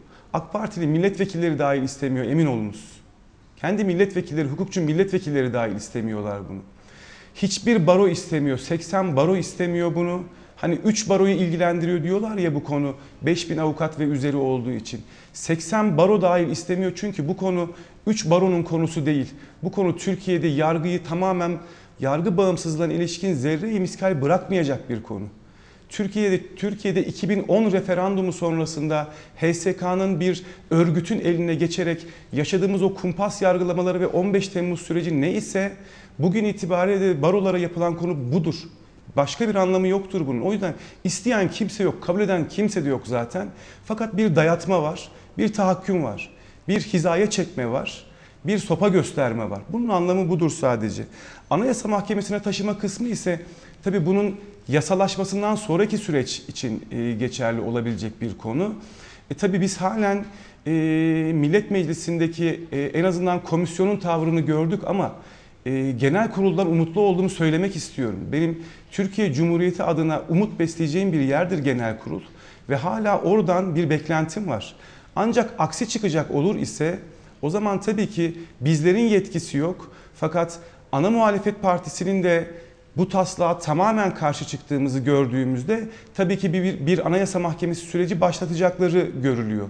Bu anlamda tabii e, Anayasa Mahkemesi'nin anayasanın 135. maddesi, idarenin bütünlüğü ilkesi e, gibi temel evrensel hukuk prensipleri çerçevesinde böyle bir yasaya geçit vermeyeceği inancındayım. Hukuksal görüşüm de budur. Peki. Çok teşekkürler.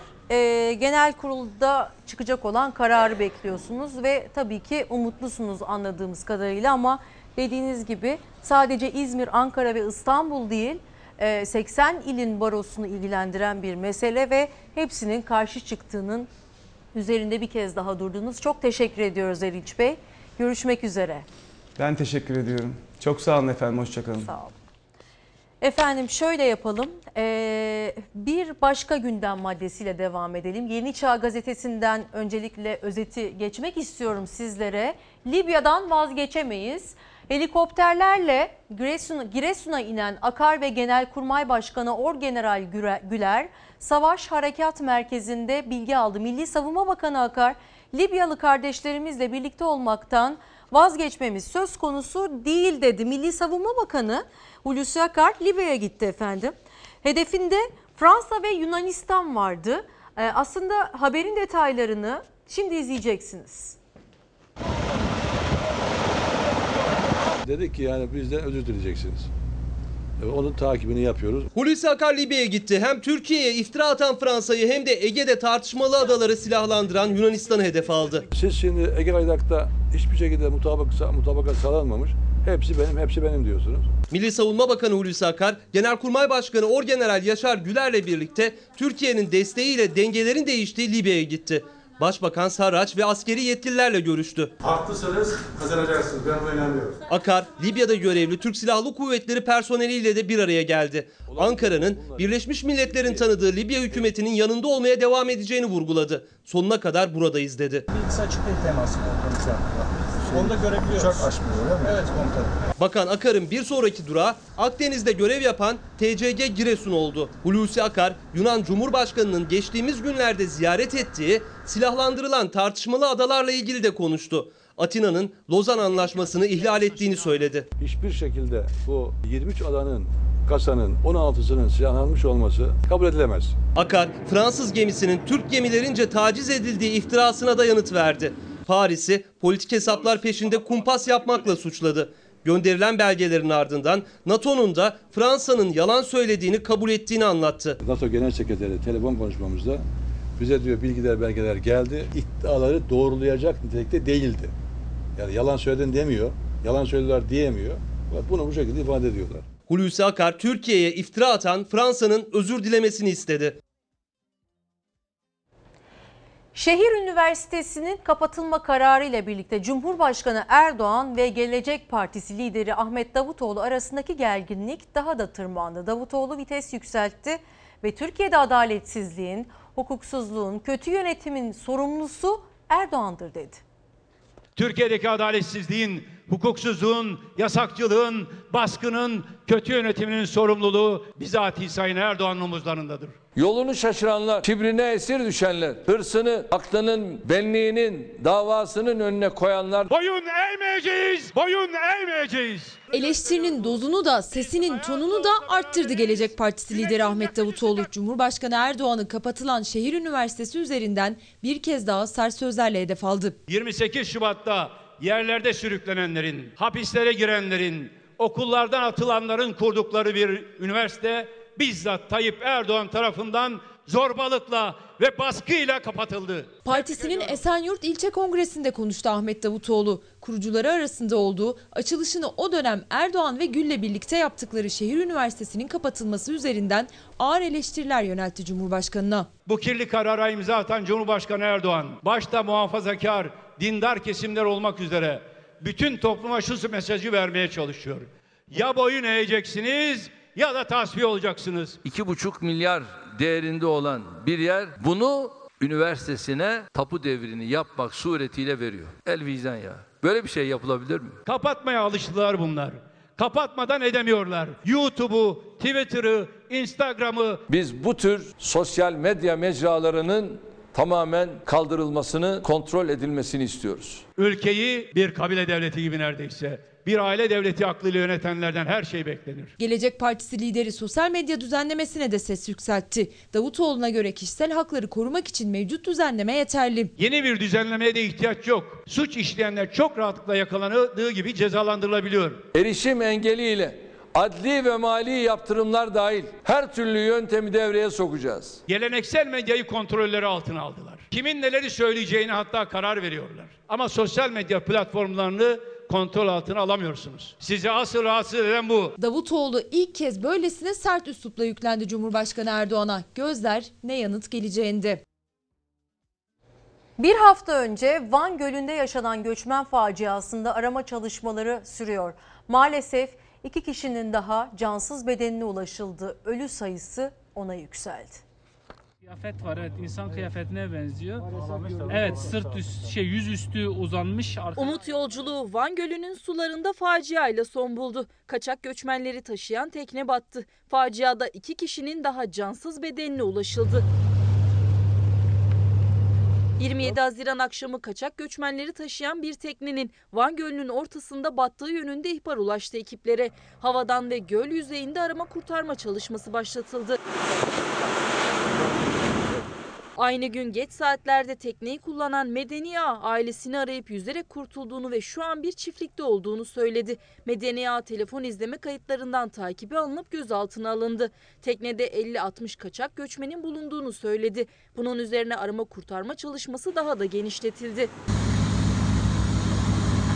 Ekipler gölde yaptıkları çalışma sonucu 6 kaçak göçmenin cansız bedenine ulaştı önce. Sonra hava muhalefeti nedeniyle çalışmalara ara verildi. Bölgeye pikniğe gidenlerin su yüzünde ceset olduğunu ihbar etmesiyle tekrar başlatıldı çalışmalar. Ölü sayısı ona yükseldi.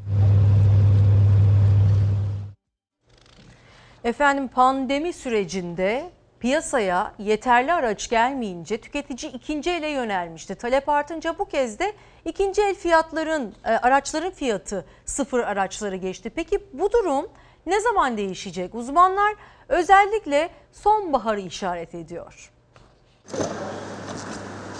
Yeni araç fiyatlarında e, yılbaşından beri %20 ile %50 arasında bir artış e, oluştu. Oynak kur politikasından dolayı kurdan kaynaklı fiyat artışı var, enflasyon var. Bunun üzerine üretim maliyeti var her şeyden öte. Bankalar otomobil alacaklar için kredi faiz oranlarını düşürdü. Yeni bir araba almak isteyenler bayilerin yolunu tuttu. Ancak sıfır araç bulmak zor. Özellikle 1, 2 ve 3 yaş grubundaki araçlarda ikinci elde e, ciddi anlamda bir araç tedariği sıkıntısı var. Bu da fiyatları yukarı doğru taşıyor. Bir diğer nedense e, yeni araçta bulunamadığı için bu araçlar birileri tarafından alınarak bir bakıma kara borsada satılıyor. Pandemi sürecinde otomotiv üretimi yavaşladı. Araç tedariğindeki sıkıntılar devam ediyor. Sıfır otomobil almak isteyenler araç bulamıyor. Bulanlar içinse fiyat her geçen gün yükseliyor. Yılbaşından bu yana ve özellikle kredi indiriminden sonra bazı araçlarda %50'ye yaklaşan zamlar oldu. Bu sıfır otomobilin fiyatı 224 bin lira. 3 ay önceki fiyatı 214 bin liraydı. Sıfır otomobillerde fiyat yükseldikçe ikinci ellerde de artış yaşanıyor. Hatta bu otomobilin ikinci el fiyatı neredeyse sıfır ile aynı. Bazı araçlarda ikinci el fiyatları sıfırdan da yüksek. 2020 yılında Ocak ayından Mayıs ayının sonuna kadar yani 5 aylık süreçte bu yıl içinde üretilmiş 2020 model yılına sahip 109.500 adet sıfır otomobil satıldı. Bu otomobillerin 13.000 tanesi yani %12'si ikinci elde sıfır olarak yeniden satıldı. Kullanacağım diye alan e, kötü niyetli insanların bunun tekrardan e, otomobil bulunmuyor diye sıfırının da üzerine fiyat koyarak satmaya çalışan art niyetli insanlar. Bunları ayırmakta zorlanıyoruz ama tespit ettiğimiz kişilere de bu otomobilleri satmıyoruz. Otomobil almak isteyenler şu anda önlerini net olarak göremiyor. Uzmanlarsa sonbaharı işaret ediyor. Otomotiv fabrikaları da çalışmayınca maalesef e, sıfır araç talebine cevap veremedik. Ama gördüğümüz kadarıyla özellikle yerli üreten fabrikaların Eylül ve Ekim ayında e, rahatlıkla otomobil bulabilecek seviyeye yakın otomobil üreteceklerini söyleyebiliriz. Malum konutta da aynı şekilde kredi için düşük faiz oranları avantajı sağlanmıştı. Ev kredisinde rekor kırıldığı ortaya çıktı. Bankacılık sektörünün konut kredi bakiyesi ilk yarıda 32.2 milyar liralık artışla 230.9 milyar liraya ulaştı. Söz konusu tutarın daha önce e, daha önce en yüksek gerçekleştiği dönem 27.6 milyar lirayla 2017 yılı olmuştu. Yani 2017 yılından bu yana e, aslında en çok e, çekilen e, konut kredisi oranına ulaştı Türkiye. Ancak tabii ki bu düşük faizli krediler tüketiciyi pek memnun etmedi. Çünkü faizler düştü. Evet krediler düştü ama konutlara yapılan uçuk zamlar, fırsatçıların e, yüksek meblalara satması aynı evleri ne yazık ki tüketiciyi pek mutlu etmedi. Tabii bunun dışında ekonominin başka başlıkları da var. Örneğin ekmeğe zam polemiği var şu anda. İstanbul Fırıncılar Odası Başkanı Çetin 2015-2020 arasında enflasyon artış oranı %74, bizim talep ettiğimiz zam oranı %40 algılanıyor. Demek ki biz 5 yıl bir tane tarife çıkarmışsak enflasyon artış oranlarına göre zam talebi almış olsak da %54'lük zam talebimiz gerekirken biz %40'lık zam talep ediyoruz diyor İstanbul. Fırıncılar Odası'ndan zam talebinin ciddiyetten uzak olduğunu söylüyor Türkiye Fırıncılar Federasyonu Başkanı. Basında yer alan ekmeğe %40 zam talebi gerçeği yansıtmamaktadır. 2002'den bu yana e, hiç bu kadar e, fırıncı esnafı ülke enflasyonu üzerinde fiyat artışı yapmadı diye ekmekle ilgili de önümüzdeki günlerde başlayacak olan özellikle zam meselesinin üzerinde duruldu. Bu arada Taşköprü, Kastamonu Taşköprü sarımsağı dünyaca ünlüdür ve 90 liraya kadar çıkmıştı fiyatı. Ama şimdi TÜİK'in son verilerine göre düştü. Fiyatıyla cep yakan tezgahların etiketi en pahalı ürünlerinden biri sarımsak. Hasadı başladı. Haziran ayı enflasyon rakamına göre de fiyatı en çok ucuzlayan ürünlerin başında yer aldı. Değişik rakamlar e, gördü sarımsak. Değişik fiyatlardan e, satıldı. Haziran ayı enflasyonuna göre ise zam şampiyonu geçen ay taze fasulyeydi. Fiyatı en fazla azalan 5 ürün arasında ilk sıradaysa %24,32'lik enflasyon oranıyla sarımsak yer aldı. Onun sırasıyla domates, patates, kuru soğan ve yumurta takip etti. Kilosu 90 lirayı gören sarımsaktaki düşüşün nedenine gelince Kastamonu Ziraat Odası Başkanı Mehmet Butur'a göre neden tezgahlardaki yabancı sarımsak? Sarımsak fiyatlarının düşmesi yabancı sarımsak yani kalitesi düşük sarımsaklar. Para durumunu soracak olursanız da her zaman aynı olmaz. Beyaz altın olarak adlandırılan Taşköprü sarımsağının hasadına başladı üretici. Umutları, beklentileri ise fiyatların yüz güldürmesi. Kurban Bayramı kapıda koronavirüs tedbirleri çerçevesinde hayvan pazarları da bir bir açılmaya başlandı. Ancak bu yıl pazara gitmekte, e, pazarlık yapmakta geçtiğimiz yıllara göre biraz farklı olacak. Bir yoğunluğumuz var. E, fiyatlar biraz yüksek. Ancak vatandaşlarımızın ilgisi de yüksek. Kurban Bayramı yaklaşıyor. Kurbanlıklar koronavirüsün gölgesinde alınan hijyen tedbirleriyle satışa çıkmaya hazırlanıyor. Tabii biz de tedbirlerimizi aldık her konuda. Türkiye'nin önemli hayvancılık merkezlerinden Sivas'ta yaklaşan Kurban Bayramı öncesi hayvan pazarında hareketlilik başladı. Pazara giriş yapan kamyonlar önce dezenfekte tünelinden geçiyor. Pazara maskesiz girişe izin verilmiyor. Uzun uzadıya pazarlıklar için el sıkışmak da yasak. Ancak alıcı ve satıcı ille de pazarlık etmek isterse bunu teması engelleyen değneklerle yapacaklar. Olabildiğince mesafeli durmaya gayret edelim. Bu kadar e, yol kat etmeye çalışırken Kurban Bayramı'nda da kalabalık olmamaya ve ziyaretleri uzaktan belki görüntülü konuşmayla, belki telefon konuşmasıyla gerçekleştirmeye gayret edelim hepimizin sağlığı için. Daha sonraki bayramlarda güzelce bayramlaşabilmek için efendim, geleneğimize uygun bayramlaşabilmek için bu yılı da bence mesafeli geçirebiliriz diye düşünüyorum. Rize'de 11 yaşındaki bir çocuk ormanda kayboldu. Gece boyu arama kurtarma ekipleri onu aradılar ve sık ormanlık içinde tam 12 kilometre yürüdüğü ortaya çıktı çocuğun. Sabaha karşı bulundu ve ne mutlu ki ailesine güzel haber verildi. İçeriye hastane arkadaşlar. İçeriye hastane. Arkadaşlarıyla gittiği piknikte kayboldu. Rize'nin sık ormanlarında tam 12 kilometre yürüdü. Ailesi korku dolu saatler geçirdi. Neyse ki arama kurtarma ekipleri 11 yaşındaki İmamcan Kaya'yı sağ salim buldu. Nasıl buldunuz abi? uçurumdan düşmüş, bayılmış. Aslında uyan, uyanmış, uyandığında gece olmuş, hiçbir yere gitmemiş, aynı yerde yatmış sabaha kadar. Rize'nin İkizdere ilçesinde bir Kur'an kursunda okuyan öğrenciler piknik için köye gitti. 11 yaşındaki İmamcan Kaya bir yerden düşerek baygınlık geçirdi. Kurs hocaları Kaya'yı göremeyince hemen jandarmaya haber verdi. Jandarma da aileye. O andan itibaren saatler süren tedirgin bir bekleyiş başladı. İyi ki varsınız. İmamcan Kaya'nın babası Fevzi Kaya oğlunun kaybolduğu haberini alınca yaşadığı Kayseri'den sabahın ilk saatlerinde Rize'ye geldi. Geldiği sırada da müjdeli haberi aldı. Gece boyu aramaları sürdüren jandarma komando timi, jandarma arama kurtarma, İkizdere arama kurtarma ekipleri ve vatandaşlar sabaha karşı çocuğu ilçe merkezinden 12 kilometre uzaklıkta buldu. Düşmesinin etkisiyle oluşan yaraların haricinde sağlık durumu gayet iyi olan çocuk ailesine teslim edildi. Şükürler olsun ki e, dün gece saat 6 e, 18 sular- su- sularında jandarmamıza gelen ihbar sonucunda e, ilimizdeki ve ilçemizdeki tüm ekiplerimizle birlikte aramaya başladık. Çok şükür e, bugün e, yarım saat öncesine kadar iyi bir haber aldık. E, çocuğumuzun sağlık durumu gayet iyi. Ufak tefek birkaç yarası var. Şimdi biraz daha güncel yaşam haberleriyle devam edelim. Sözcü gazetesinden geliyor ilk detayımız.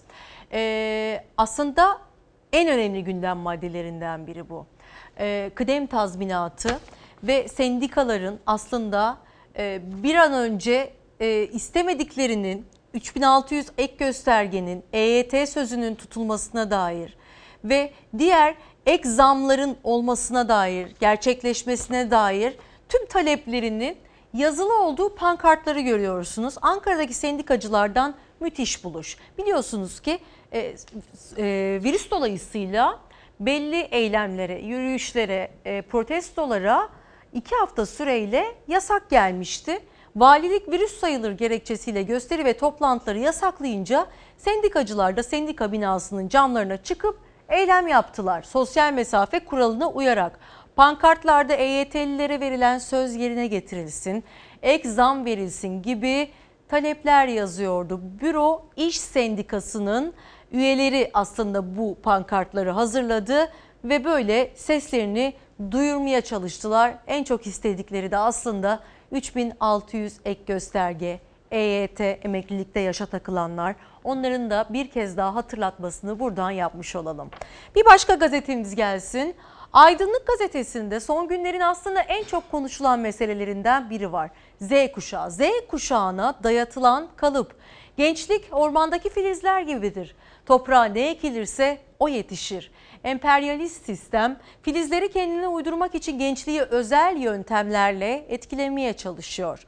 Z- e, Sistem Z kuşağını bireyci, kariyerci, toplumdan kopuk, hareketsiz, teknolojik, maddi kimyasal bağımlı, sahte özgürlükler peşinden koşan, kültürel yozlaşmaya kapılan, doğaya ve insana yabancılaşan bir kalıba sıkıştırmaya çalışıyor. Fakat Z kuşağı bu kalıba girmez. Bu nesil emperyalizmi yenecek nesildir. Çağlar değişse de değişmeyen aracımız teşkilattır. Atatürk gençliği olarak örgütlü mücadelemizi her yerde yükselteceğiz diyor gazete. Z kuşağının aslında hiç de dışarıdan görülmediği gibi olduğu aslında biraz yakından incelendiğinde gayet net ortada.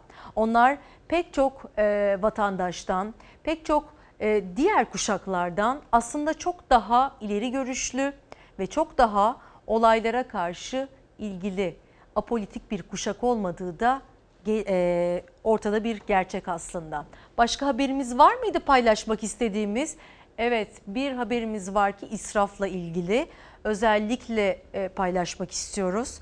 E, Bizler evlerimizde kendi kapımızın önünü süpürerek aslında buna dikkat ederken en önemlisi de aslında iktidarın, bizleri yönetenlerin dikkat etmesi. Çünkü israf ciddi anlamda ülkemizin en büyük problemlerinden biri. Milyonlarca ekmek çöpe gidiyor. Tüm uyarılara rağmen dinimizin de haram kıldığı israfın önüne geçilemiyor. Dünyanın bazı yerlerinde insanlar açlıkla boğuşurken bazı yerlerde ise yiyecekler çöpe atılıyor. Ekmek, ekmek israfı boyutlarının bir hayli fazla olduğunu hatırlatan TESK Başkanı Bendevi Palandöken nüfusun da artmasıyla birlikte günde 7 milyon ekmek çöpe gidiyor dedi.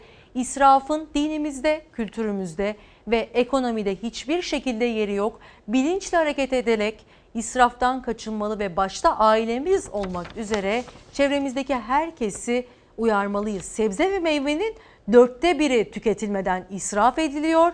Bir yanda israf varken bir yanda da açlık var ne yazık ki. Özellikle Birleşmiş Milletleri e, Mülteciler e, Yüksek Komiserliği'nin verilerine göre Orta Afrika Cumhuriyeti'nde 2019 yılında en büyük açlık krizi yaşanan ülke olmuştur detayına yer verildi ki koronavirüs e, dolayısıyla son yüzyılın aslında en büyük son birkaç yüzyılın en büyük kıtlığının yaşanabileceğinin üzerinde duruyor uzmanlar ve bu da aslında biraz daha bilinçli olmakla çözülebilecek bir durum. En azından biz kendi ülke sınırlarımız içerisinde e, tüketim çılgınlığına kapılmadan, israf etmeden, ihtiyacımız kadar olanı alıp tüketerek ve alamayanlara, tüketemeyenlere destek olarak birbirimize yardımcı olmak zorundayız. Bunun da böyle bir hatırlatmasını yapmış olalım efendim. Evet ikinci blokta özür diliyorum üçüncü blokta burada şahane bir e, müzik seremonisi gerçekleşecek. Kim olduğunu söylemedim ama e, harika olacak ve kulaklarınıza iyi gelecek diye düşünüyorum. Pazar neşesi olsun tüm hayatın e, istemediğimiz yönlerini unuttursun istiyoruz bize bir anlıkta olsa ama şimdi önemli bir müzik haberi daha e, var. Özür dilerim önce Antalya'ya gidiyormuşuz. Antalya'da topla, e, toptancı halinde bir hortum e, gerçekleşirken bakın nasıl görüntüler ortaya çıktı. Koşan şemsiyeyi tutmaya, uçmasını engellemeye çalıştı. Toptancı halinde çıkan hortum ortalığı birbirine kattı. Biz dükkanın içinde oturuyorduk zaten o anda. Bir anda çıktı, bir anda geldik ama kurtaramadık yani kapatamadık şemsiyeleri. Yani o anlık vakit yetmedi. Antalya Serik'teki toptancı halinde aynı gün arka arkaya iki kez çıktı hortum. Gölgelik yapsın diye açılan şemsiyeler tüm ağırlıklarına rağmen kağıt gibi savruldu. Biri hemen önündeki aracın üstüne devrildi. Esnaf hemen koştu. Şemsiyeyi var güçleriyle kaldırmaya, uçmasını engellemeye çalıştılar. Dakikalarca uğraştı hepsi ancak sonunda kazanan hortum oldu. Şemsiye rüzgarın şiddetiyle savrulup parçalandı. Saatler içinde ikinci kez hortum çıkacağını hesaba katmadı esnaf. Hortumdan kurtardıkları birkaç şemsiye hala açıktı. Onlar da ikinci hortumda yerle bir oldu. Daha önce daha böyle bir olay yaşamadık. Ve bir müzik haberi aslında çok güzel ve e, bizim kulaklarımızın pasını silecek bir sanatçımız. Eurovizyonda ülkemizi besteci ve aranjör olarak defalarca temsil eden, birçok esere imza atan büyük orkestraların şefi Turhan Yükseler müzikal tecrübeleriyle avantgard orkestrayı yönetecek artık. Hayat bu kadar mı? Bence değil. Birkaç sözüm var. Biraz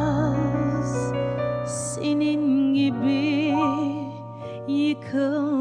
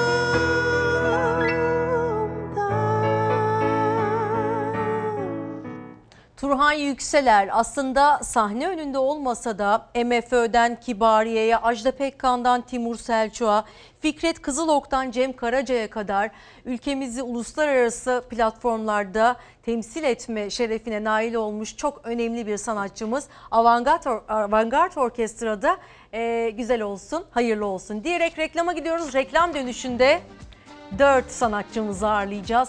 Harika olacak, kaçırmayın.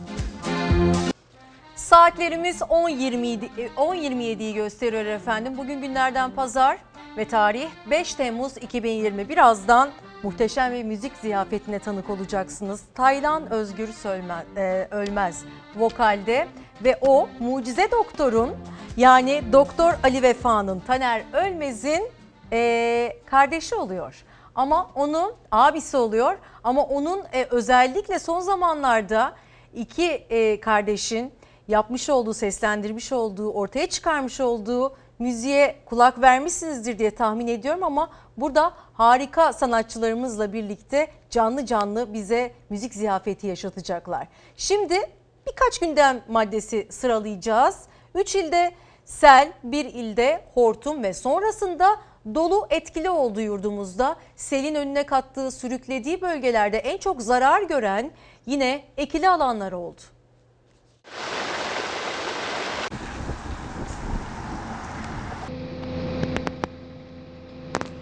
Sivas, Denizli, Van 3 ilde sel önüne kattığını sürükledi. Muş'ta 50 büyükbaş hayvanın telef olduğu selin görüntüleri ortaya çıktı. Erzurum'da oluşan hortumsa büyük korku yaşattı. Acayip bir hortum. Öyle bir hortumu ben görmedim yani. Ben resmen burada ortasındaydım. Erzurum Yakutiye'de çıktı hortum. Birkaç saniyede çatıları uçurdu. O sırada dışarıda olanlara korku dolu anlar yaşattı. Bu taraftan böyle kasırga geldi bu taraftan. Böyle hortum şeklinde. Ama böyle bu taraftan geldiği ben resmen gördüm. Buradan işte bu ça- çatıyı böyle kağıt gibi kaldırdığı Havada uçur. Ben kendimi koruyorum, havadaki saçlardan koruyorum. Üç gün önce Muş Malazgirt'te afeti yaşattı yağmur. 15 köyde ekili alanlar zarar gördü. Selden en fazla etkilenen köylerin birinde 50 büyükbaş hayvan sele kapılıp telef oldu. Meteoroloji sadece yurdun doğusu ve Karadeniz için yağış uyarısı yapsa da Denizli ve Sivas'ta da yağış hayatı olumsuz etkiledi. Sivas'ın Gölova ilçesinde sağanak sele dönüştü. Belediye ekipleri sel sonrası oluşan çamur birikintilerini iş makinesiyle temizledi. Denizli'de yollarda oluşan su birikintilerine karşı polis yolları kapatarak önlem aldı. Van'da da sağanak sele neden oldu. Başkale ilçesine bağlı Ömerdağ mahallesinde 3 konteyner ve 2 çadır su altında kaldı. Bölgede tarım arazileri ve bahçeler zarar gördü. Belediye ekipleri iş makineleriyle mahallelerde çalışma başlattı. Meteoroloji özellikle Doğu Anadolu ve Karadeniz'in doğusu için uyarmıştı ancak sağanak sadece bu iki bölgeyle sınırlı kalacak gibi görünmüyor. Salı gününden itibaren yağmur önce batıyı ardından İç Anadolu'yu etkisi altına alacak. Karadeniz'de ise gök gürültülü sağanak şeklinde yağacak. Koronavirüsle mücadele sürerken Cumhurbaşkanı Recep Tayyip Erdoğan asker uğurlamalarında yaşananlara sert tepki gösterdi. Çünkü tüm önlemlere karşın Türkiye koronavirüs tablosunda hedeflenen iyileşmeyi yakalayamıyor. Uzmanlar çok endişeli. Bir de okulların açılma tarihi tartışması var. Asker uğurlama derken arkadaşınızı zehirliyorsunuz. Böyle bir yaklaşım olmaz. Ve bu konularda valime de söyledim. İstanbul'da kesinlikle bunlara müsaade etmeyeceksiniz. Böyle bir uğurlama olduğu anda toparlayın götürün. Cumhurbaşkanı Erdoğan'ın askeri uğurlamalarındaki bu görüntülere tavrı sert oldu. Valiliklere kesin talimatı olduğunu söyledi. Yapanları toplayıp götürün diye konuştu. Çünkü tüm önlemlere karşın Türkiye koronavirüs tablosunda hedeflenen iyileşme yakalanamıyor. 4 Temmuz itibariyle iyileşen hasta sayımız 180 bine yaklaştı. Günlük vaka sayısı 1154. Vefat edenlerin sayısı ise 20. Vakaların azalma seyri yavaş. Sağlık Bakanı Fahrettin Koca da son verileri paylaştığı mesajında buna dikkat çekti. Yoğun bakım hasta sayımızda önceki günlerden devam eden bir artış var dedi. Rakamımız aslında binin üstünde ve kırılgan bir düzeyde yavaş yavaş düşme eğilimde ancak e, bu kurallara uymazsak daha da e, yükselebileceğini söyleyebiliriz. Daha okulların açılmasına zamanımız var. Bilim kurulunda bu konu gündeme bugün için gelmemiş oldu. Bunu salgının seyri belirler ve önümüzdeki haftalar salgının seyrine göre okulların açılmasına yakın dönemde bilim kurulunda tartışılır. Henüz bilim kurulunda değerlendirilmediğini açıklamıştı Sağlık Bakanı. Kuruldan öneri gelmeden Milli Eğitim Bakanlığı 81 ile gönderdiği genelgeyle okulların 31 Ağustos tarihinde açılacağını duyurdu. Ancak uzmanlara göre karar riskli. Okulların açılması aslında riskli bir olay. Onların bulaştıracağı kişilerde daha ağır tablolar ortaya çıkabilir. Okullarda bu işi kontrol altına almak daha zor. Sağlık açısından böyle ancak e, sağlık dışı faktörler, sosyal ve ekonomik faktörler de buna etki ediyor. Dolayısıyla biraz o zamanı beklemek lazım. Yine çocukların yoğun olarak ziyaret ettiği Luna Park ve tematik parklar İçişleri Bakanlığı'nın genelgesine göre 6 Temmuz'da faaliyete geçecek. Endişe belirti göstermeden Covid-19 taşıyıcısı olabilen çocukların virüsü evlerine, büyüklerine götürmesinde.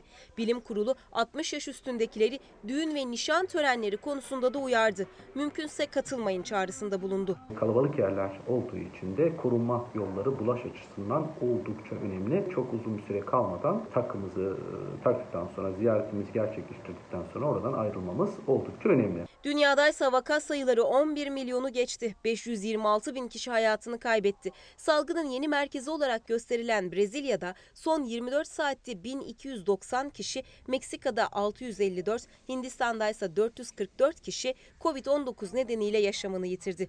Dünya Sağlık Örgütü de koronavirüs vaka sayılarında görülen tırmanışı değerlendirdi. Acil Durumlar Birimi Başkanı Michael Ryan henüz ikinci dalgayı görmedik dedi. Bir deniz dalgasında düşünürseniz önce bir dalga gelir kıyıya vurur. Ondan sonra o dalga tamamen sönüp geriye gitmeden ikinci dalga gelmez. Dolayısıyla bu bir e, tamamen sönmüş bir dönem gerektiriyor. ikinci bir dalganın ortaya çıkması için. Ryan aşı konusunda da umutsuz konuştu. Dünya Sağlık Örgütü'ne göre virüs üzerine etkili bir aşı henüz geliştirilemedi. Son 3 günün en üzücü gündem maddesi Sakarya'nın Hendek ilçesindeki havai fişek fabrikasında yaşananlar. Patlamanın araştırılması için İçişleri Bakanlığı 3 müfettiş görevlendirdi dün.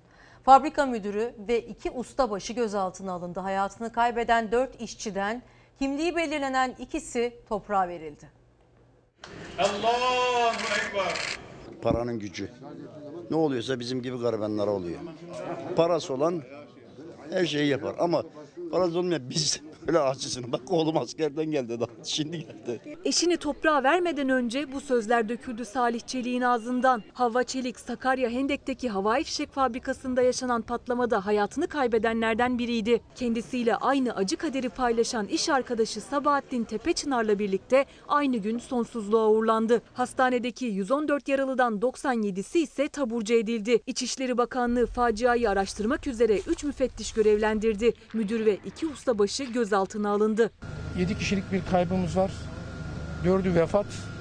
Üçünün de arama tarama e, çalışmalarını gerçekleştirmeye çalışıyoruz. İçişleri Bakanı Süleyman Soylu bu açıklamayı Cuma akşamı saat 19 sularında yaptı. 3 kişinin kayıp olduğunu duyurdu. Sabah yaşanan patlamanın hemen ardından yapılan ilk açıklamalarda ise fabrikada ulaşılamayan 45-50 kişinin olduğu duyurulmuştu. Soylu haber alınamayan işçi konusunda yaşanan kafa karışıklığına bu sözlerle yanıt verdi. Hastaneye gitmediğini tespit edemediğimiz, şu ana kadar da ulaşamadığımız toplam kişi sayısı 7. Kaldı ki yakınları hakkında hiçbir bilgi alamayan da vardı. Gece hastanelerin önü kalabalıktı. Hava karardı, soğutma çalışmaları sona erdi. Ancak ilk patlamayla birlikte bazı binalarda göçük meydana geldi. İşte oluşan enkazı kaldırmak için iş makineleri şu anda çalışıyor. Ve çok sayıda sağlık ekibiyle UMKE'de hazır bekliyor. Çünkü içeride hala ulaşılamayan işçiler var. Yok bir bilgimiz yok. Çocuğumuz kayıp yani. Çocuğumuzdan haber alamıyoruz. Hastane hastane araştırdık. İşte patlamanın yaşandığı fabrika burası. Çatılar tamamen yerle bir olmuş durumda ve arkadaki binalar işte asıl patlamaya en yakın noktalar oralardı. Buradan daha öteye gitmek şu an için tehlikeli. Hala patlama yaşanma riski var. Bakın her tarafta patlayıcı madde var bak. Tamam tamam tamam buradan ayrılmayacağım. Daha fazla içeri girmeyeceğim. Hocam şurada şurada durun. Sabahsa arama kurtarma çalışmaları devam etti. Havai fişek fabrikasındaki patlamanın ardından binalar neredeyse yok oldu. İşte patlamanın merkez üstüne çok yakın bir bina ortadan ikiye bölünmüş ve çatısındaki demirler görünüyor. Resmi açıklama gelmedi ama görgü tanıklarına atfedilen bir iddia yüreklere biraz olsun su serpti. Fabrika içinde olduğu düşünülen 45-50 işçi iddiaya göre patlama sonrası fındık bahçesine ve ormanlık alana doğru kaçarak canlarını kurtardı, köylere sığındı. Ki bazılarının evleri de zaten o köylerdeydi. 45-50 kişiye yakın insan buraya geldi. Oğlumla beraber aşağıya indik, onlara yardımcı olduk. Hayatını kaybettiği söylenen 4 kişi arasında olan Havva Çelik'le Sebahattin Tepečınar ise toprağa verildi. Havva Çelik 9 yıldır fabrikada çalışıyordu. İki çocuğu vardı. Salih Çelik eşinin askerde olan oğullarının yolunu gözlediğini anlattı. Çocuğumun iki ayı kalmış. Heyecanla oğlunun tezkeresini beklerken ölüsüne mi gelmesi lazım? Biz bu fabrikayı istemiyoruz. 50 kilometre öteden dahi hissedilen patlama yakın köylerde deprem etkisi yarattı. Çok sayıda evde hasar meydana geldi. 17 Ağustos depremi vardı ya. Yattı kalktı burası böyle. Yattı kalktı. Orada bir şey olmadı. Bu patlama bizi öldürdü. Camlarımız kırıldı, evlerimiz hasar gördü, kapımız düştü. Yani bunun sonucu ne olacak? Bu havai fişek fabrikası hala daha burada duracak mı? Ve halen bulunamayan 3 işçiyi arama bulma çalışmaları da devam ediyor. Dileriz ki daha fazla can kaybı haberi almayalım. Ağrı'da bir okula gideceğiz ve o okuldaki öğrencilerle tanışacağız. Çünkü gösterdikleri çabanın ve azmin hikayesi örnek olacak türden. Onların hedeflerine giden yol önlerine koydukları engellerden geçiyor. Ağrılı ortaokul öğrencileri kendi imkanlarıyla oluşturdukları parkurla spor lisesine hazırlanıyor. Ağrı Tutuğa bağlı Bintos'un köyünün ortaokul öğrencileri onlar. Hepsinin hedefi belli. Spor lisesine girebilmek ama imkanlar kısıtlı.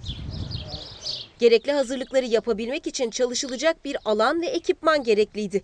Öğrenciler bu imkanı kendi kendilerine yarattı. Taşlar, ağaç parçaları, bir top ve eski bisiklet lastikleri onların ekipmanı oldu. Yaptıkları parkur azmin göstergesi. Okulun sosyal medya hesabından paylaşılan görüntülerse tüm Türkiye'nin gururu oldu. Ve sıra geldi kulaklarımızın pasını silmeye ama önce onunla tanışmanızı istiyoruz. Taylan Özgür Ölmez. Belki e, tanışmışlardır diye düşünüyorum. Çünkü özellikle kardeşiniz Taner Ölmez'le yani Mucize Doktor'un Mucize Doktoru Taner Ölmez'le seslendirmiş olduğunuz şarkı çok çok çok güzel. E, bugün burada da seslendireceksiniz ama siz önce kendinizi anlatın istiyorum. Ee, yani 24-25 yıldır İstanbul'da özellikle e, sahne al- alırım. Hı E, hı. daha çok beni bilenler e, işte e, beni dinlemeye gelirler ağırlıklı olarak. E, Taner'le yaptığımız bu çalışma birazcık tabii ki daha biraz popülerlik anlamında e, bir- şeyler kattı.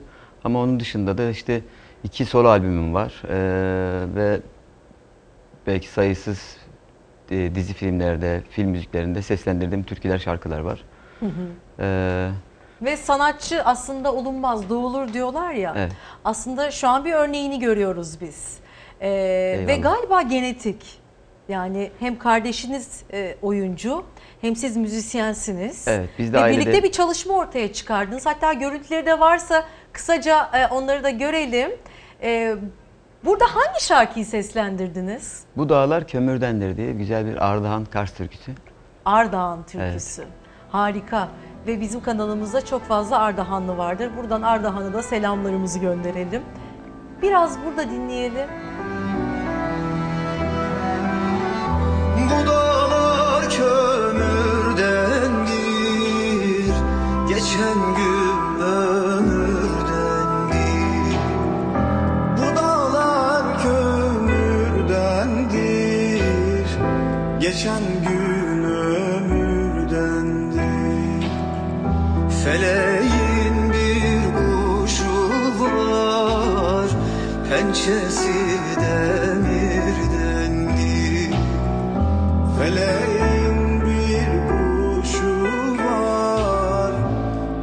Pençesi demirdendir Hadi Bu dağlar kömürdendir. Taylan Özgür Ölmez vokalde. Bağlama ve curada, cura e, sazın mini oluyormuş. Caner Yılmaz var değerli sanatçılarımızı tanıtalım sizlere. Gitarda Onur Özçelik var. Kavalda Rıfat İlker Işık. Şimdi istiyorum ki öncelikle bize bu şarkıyı canlı canlı söyleyin. Başla.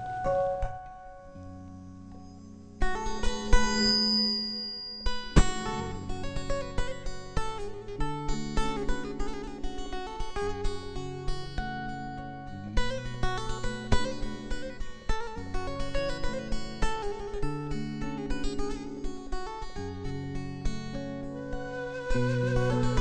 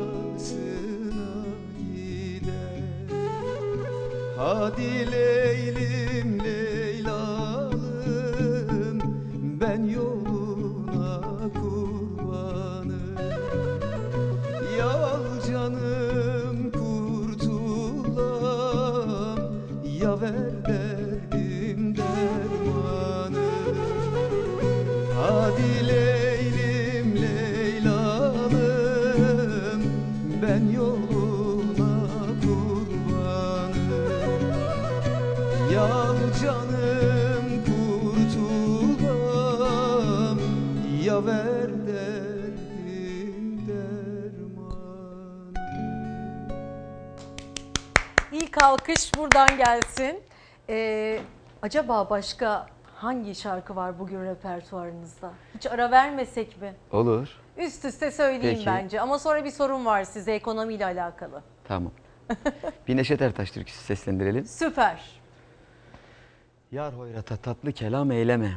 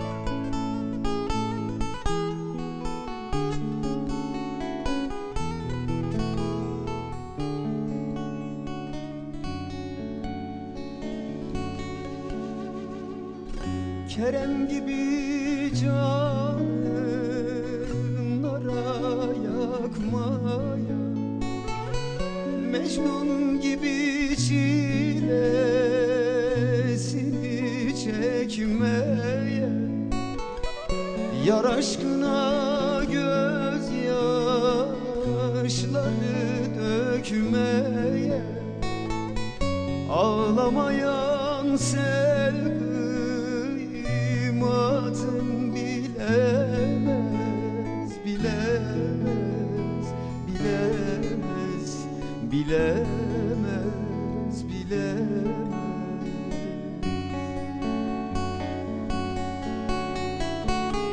Yar aşkına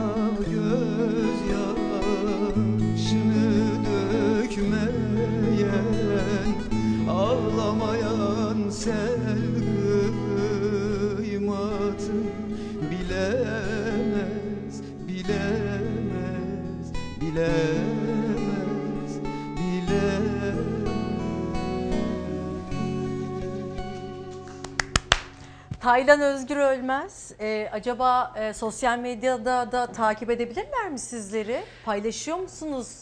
Ee, Ee, Twitter, videolar. Facebook şeyler. Evet orada var. YouTube hesabımız var işte. Hı hı. Taylan Özgür Ölmez diye yazınca herhalde Çünkü bulabilirler. dinlemek isteyenler eminim ki olacaktır bu önemli e, yorumu. E, şunu sormak istiyorum ben.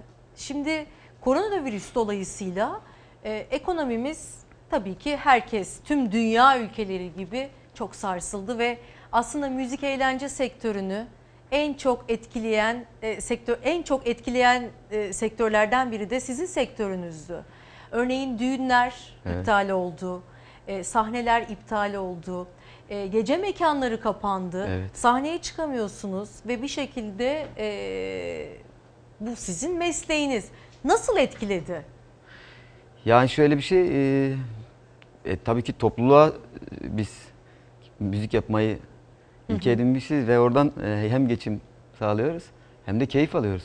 Şimdi e, toplulukla e, bu kadar sosyal mesafe kuralları gereği şimdi mekanlar e, en fazla 30 kişi 40 kişi falan e, olursa tabii Hı hı. o da e, sahne al- almaya başladık şimdiden ufak ufak ama e, yani öyle görünüyor ki bir yılımız e, maalesef geçen gün ömürden oldu yani geçen yıl. Hı hı. E, ama mutluyuz inşallah. E, Toparlanacak artık bir şekilde inşallah. ayakta kalacağız yani. Peki Mücadele herhangi devam. bir örgütlenme yapabildiniz mi müzisyenler arasında? Destek amaçlı.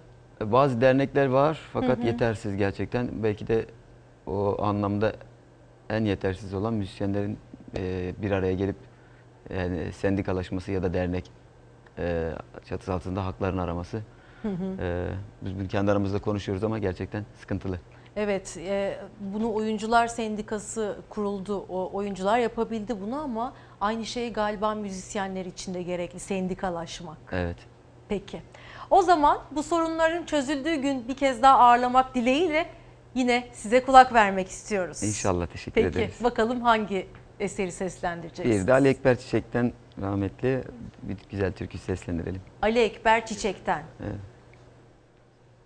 Derde derman ararıydı.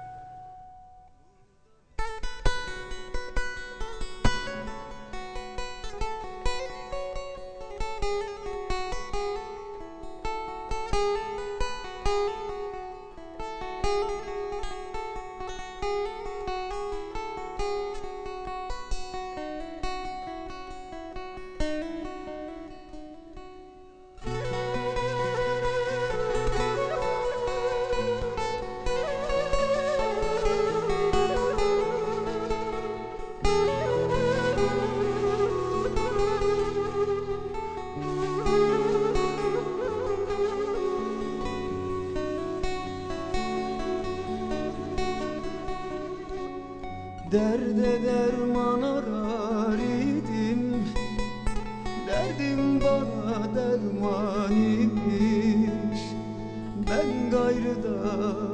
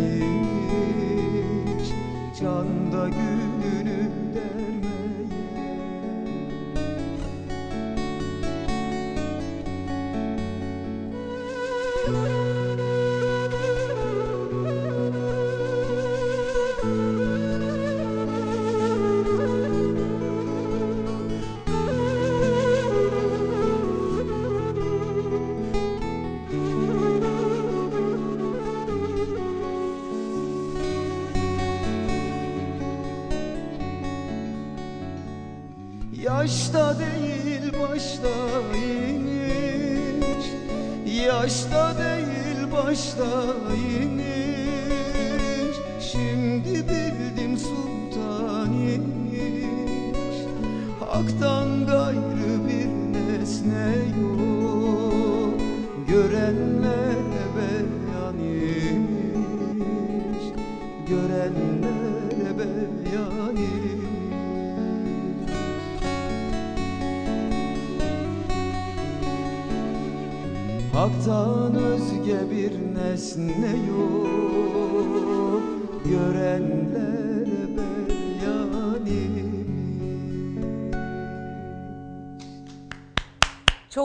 Çok güzeldi. Aslında e, üç şarkı demiştik ama benim özel isteğim olacak sizden. Siz provalar sırasında e, sevgili Fahir Atakoğlu ve Sezen Aksu'nun e, bestelemiş olduğu Hı hı. Lal isimli eseri e, çaldınız. Bilmiyorum daha önce seslendirdiniz mi ama seslendirmek istemezseniz de en azından orkestramız bizim için belki Vallahi, çalar. e, Olur mu? olur olur. Enstrümantal olarak. Kısa versiyonda Hı hı. olur bizim için. Aynen. Thank you.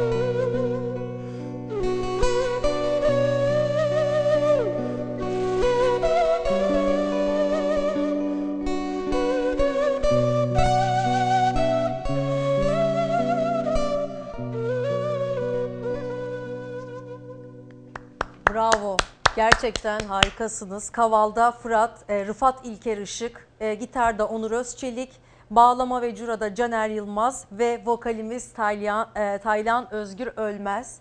E, çok teşekkür ediyoruz. teşekkür ederiz. Ama bence e, burada izleyicilerimiz arasında e, bir eğlencesi olan varsa size ulaşabilirler değil mi? Yani ne bileyim e, önemli bir gecede siz e, talep üzerine sahneye çıkıyor musunuz? Ve var menajerlik şirketimiz. Menajerlik Oradan şirketinizde. iletişim şeylerini bulabilirler sosyal e, mecralardan. O şekilde ulaşabilirler Zaten bize. isimlerinizi Tabii yazınca yani. muhakkak ki ulaşabilirler. Aynen. Eklemek istediğiniz başka bir şey var mı? Ee, Müzikle buradan- alakalı, ekonomiyle alakalı.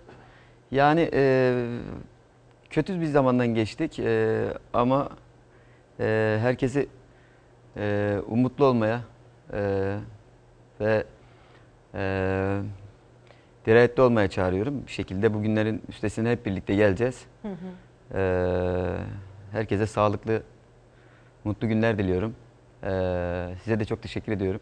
Biz teşekkür ederiz. O kadar e, acı haberin, sıkıcı haberin içerisinde ruhumuzu müzikle arındırdığınız için gerçekten iyi ki varsınız. Ve tüm müzisyenler için e, aynı şeyi söylememiz mümkün.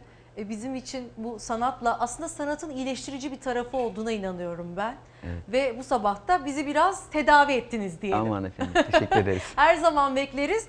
Doktor neydi? Ali Vefa. Doktor Ali Vefa yani Taner Ölmez'in e, abisi ama önemli bir müzisyen olduğunu birlikte seslendirdiğiniz şarkıyla daha iyi anlamış olduk. Çok Teşekkür ederim. teşekkürler. Sağ Görüşmek üzere. Efendim şimdi reklam arası veriyoruz. Reklam dönüşünde buradayız. Yeni bir güne birlikte başladık efendim. Saatler 11.16 ve bugün pazar. Tarih 5 Temmuz 2020'yi gösteriyor. Oldukça güzel bir hava var. E sokağa çıkma kısıtlaması da yok. Ama her şeye rağmen olabildiğince evlerimizde kalmamız gerekiyor. Hem kendi sağlığımız için hem sevdiklerimiz için lütfen kurallara uyalım. Sosyal mesafe kuralına özellikle asker uğurlamasına lütfen girmeyelim. Ve düğünleri de olabileceği e, olduğu kadar dikkatli gerçekleştirelim. Uyarıları dikkate almamız gerekiyor. Bugünlerde geçecek. Dilerim ki ülke gündemimiz bize güzellikler getirsin ve yeni haftada harika haberler verelim sizlere.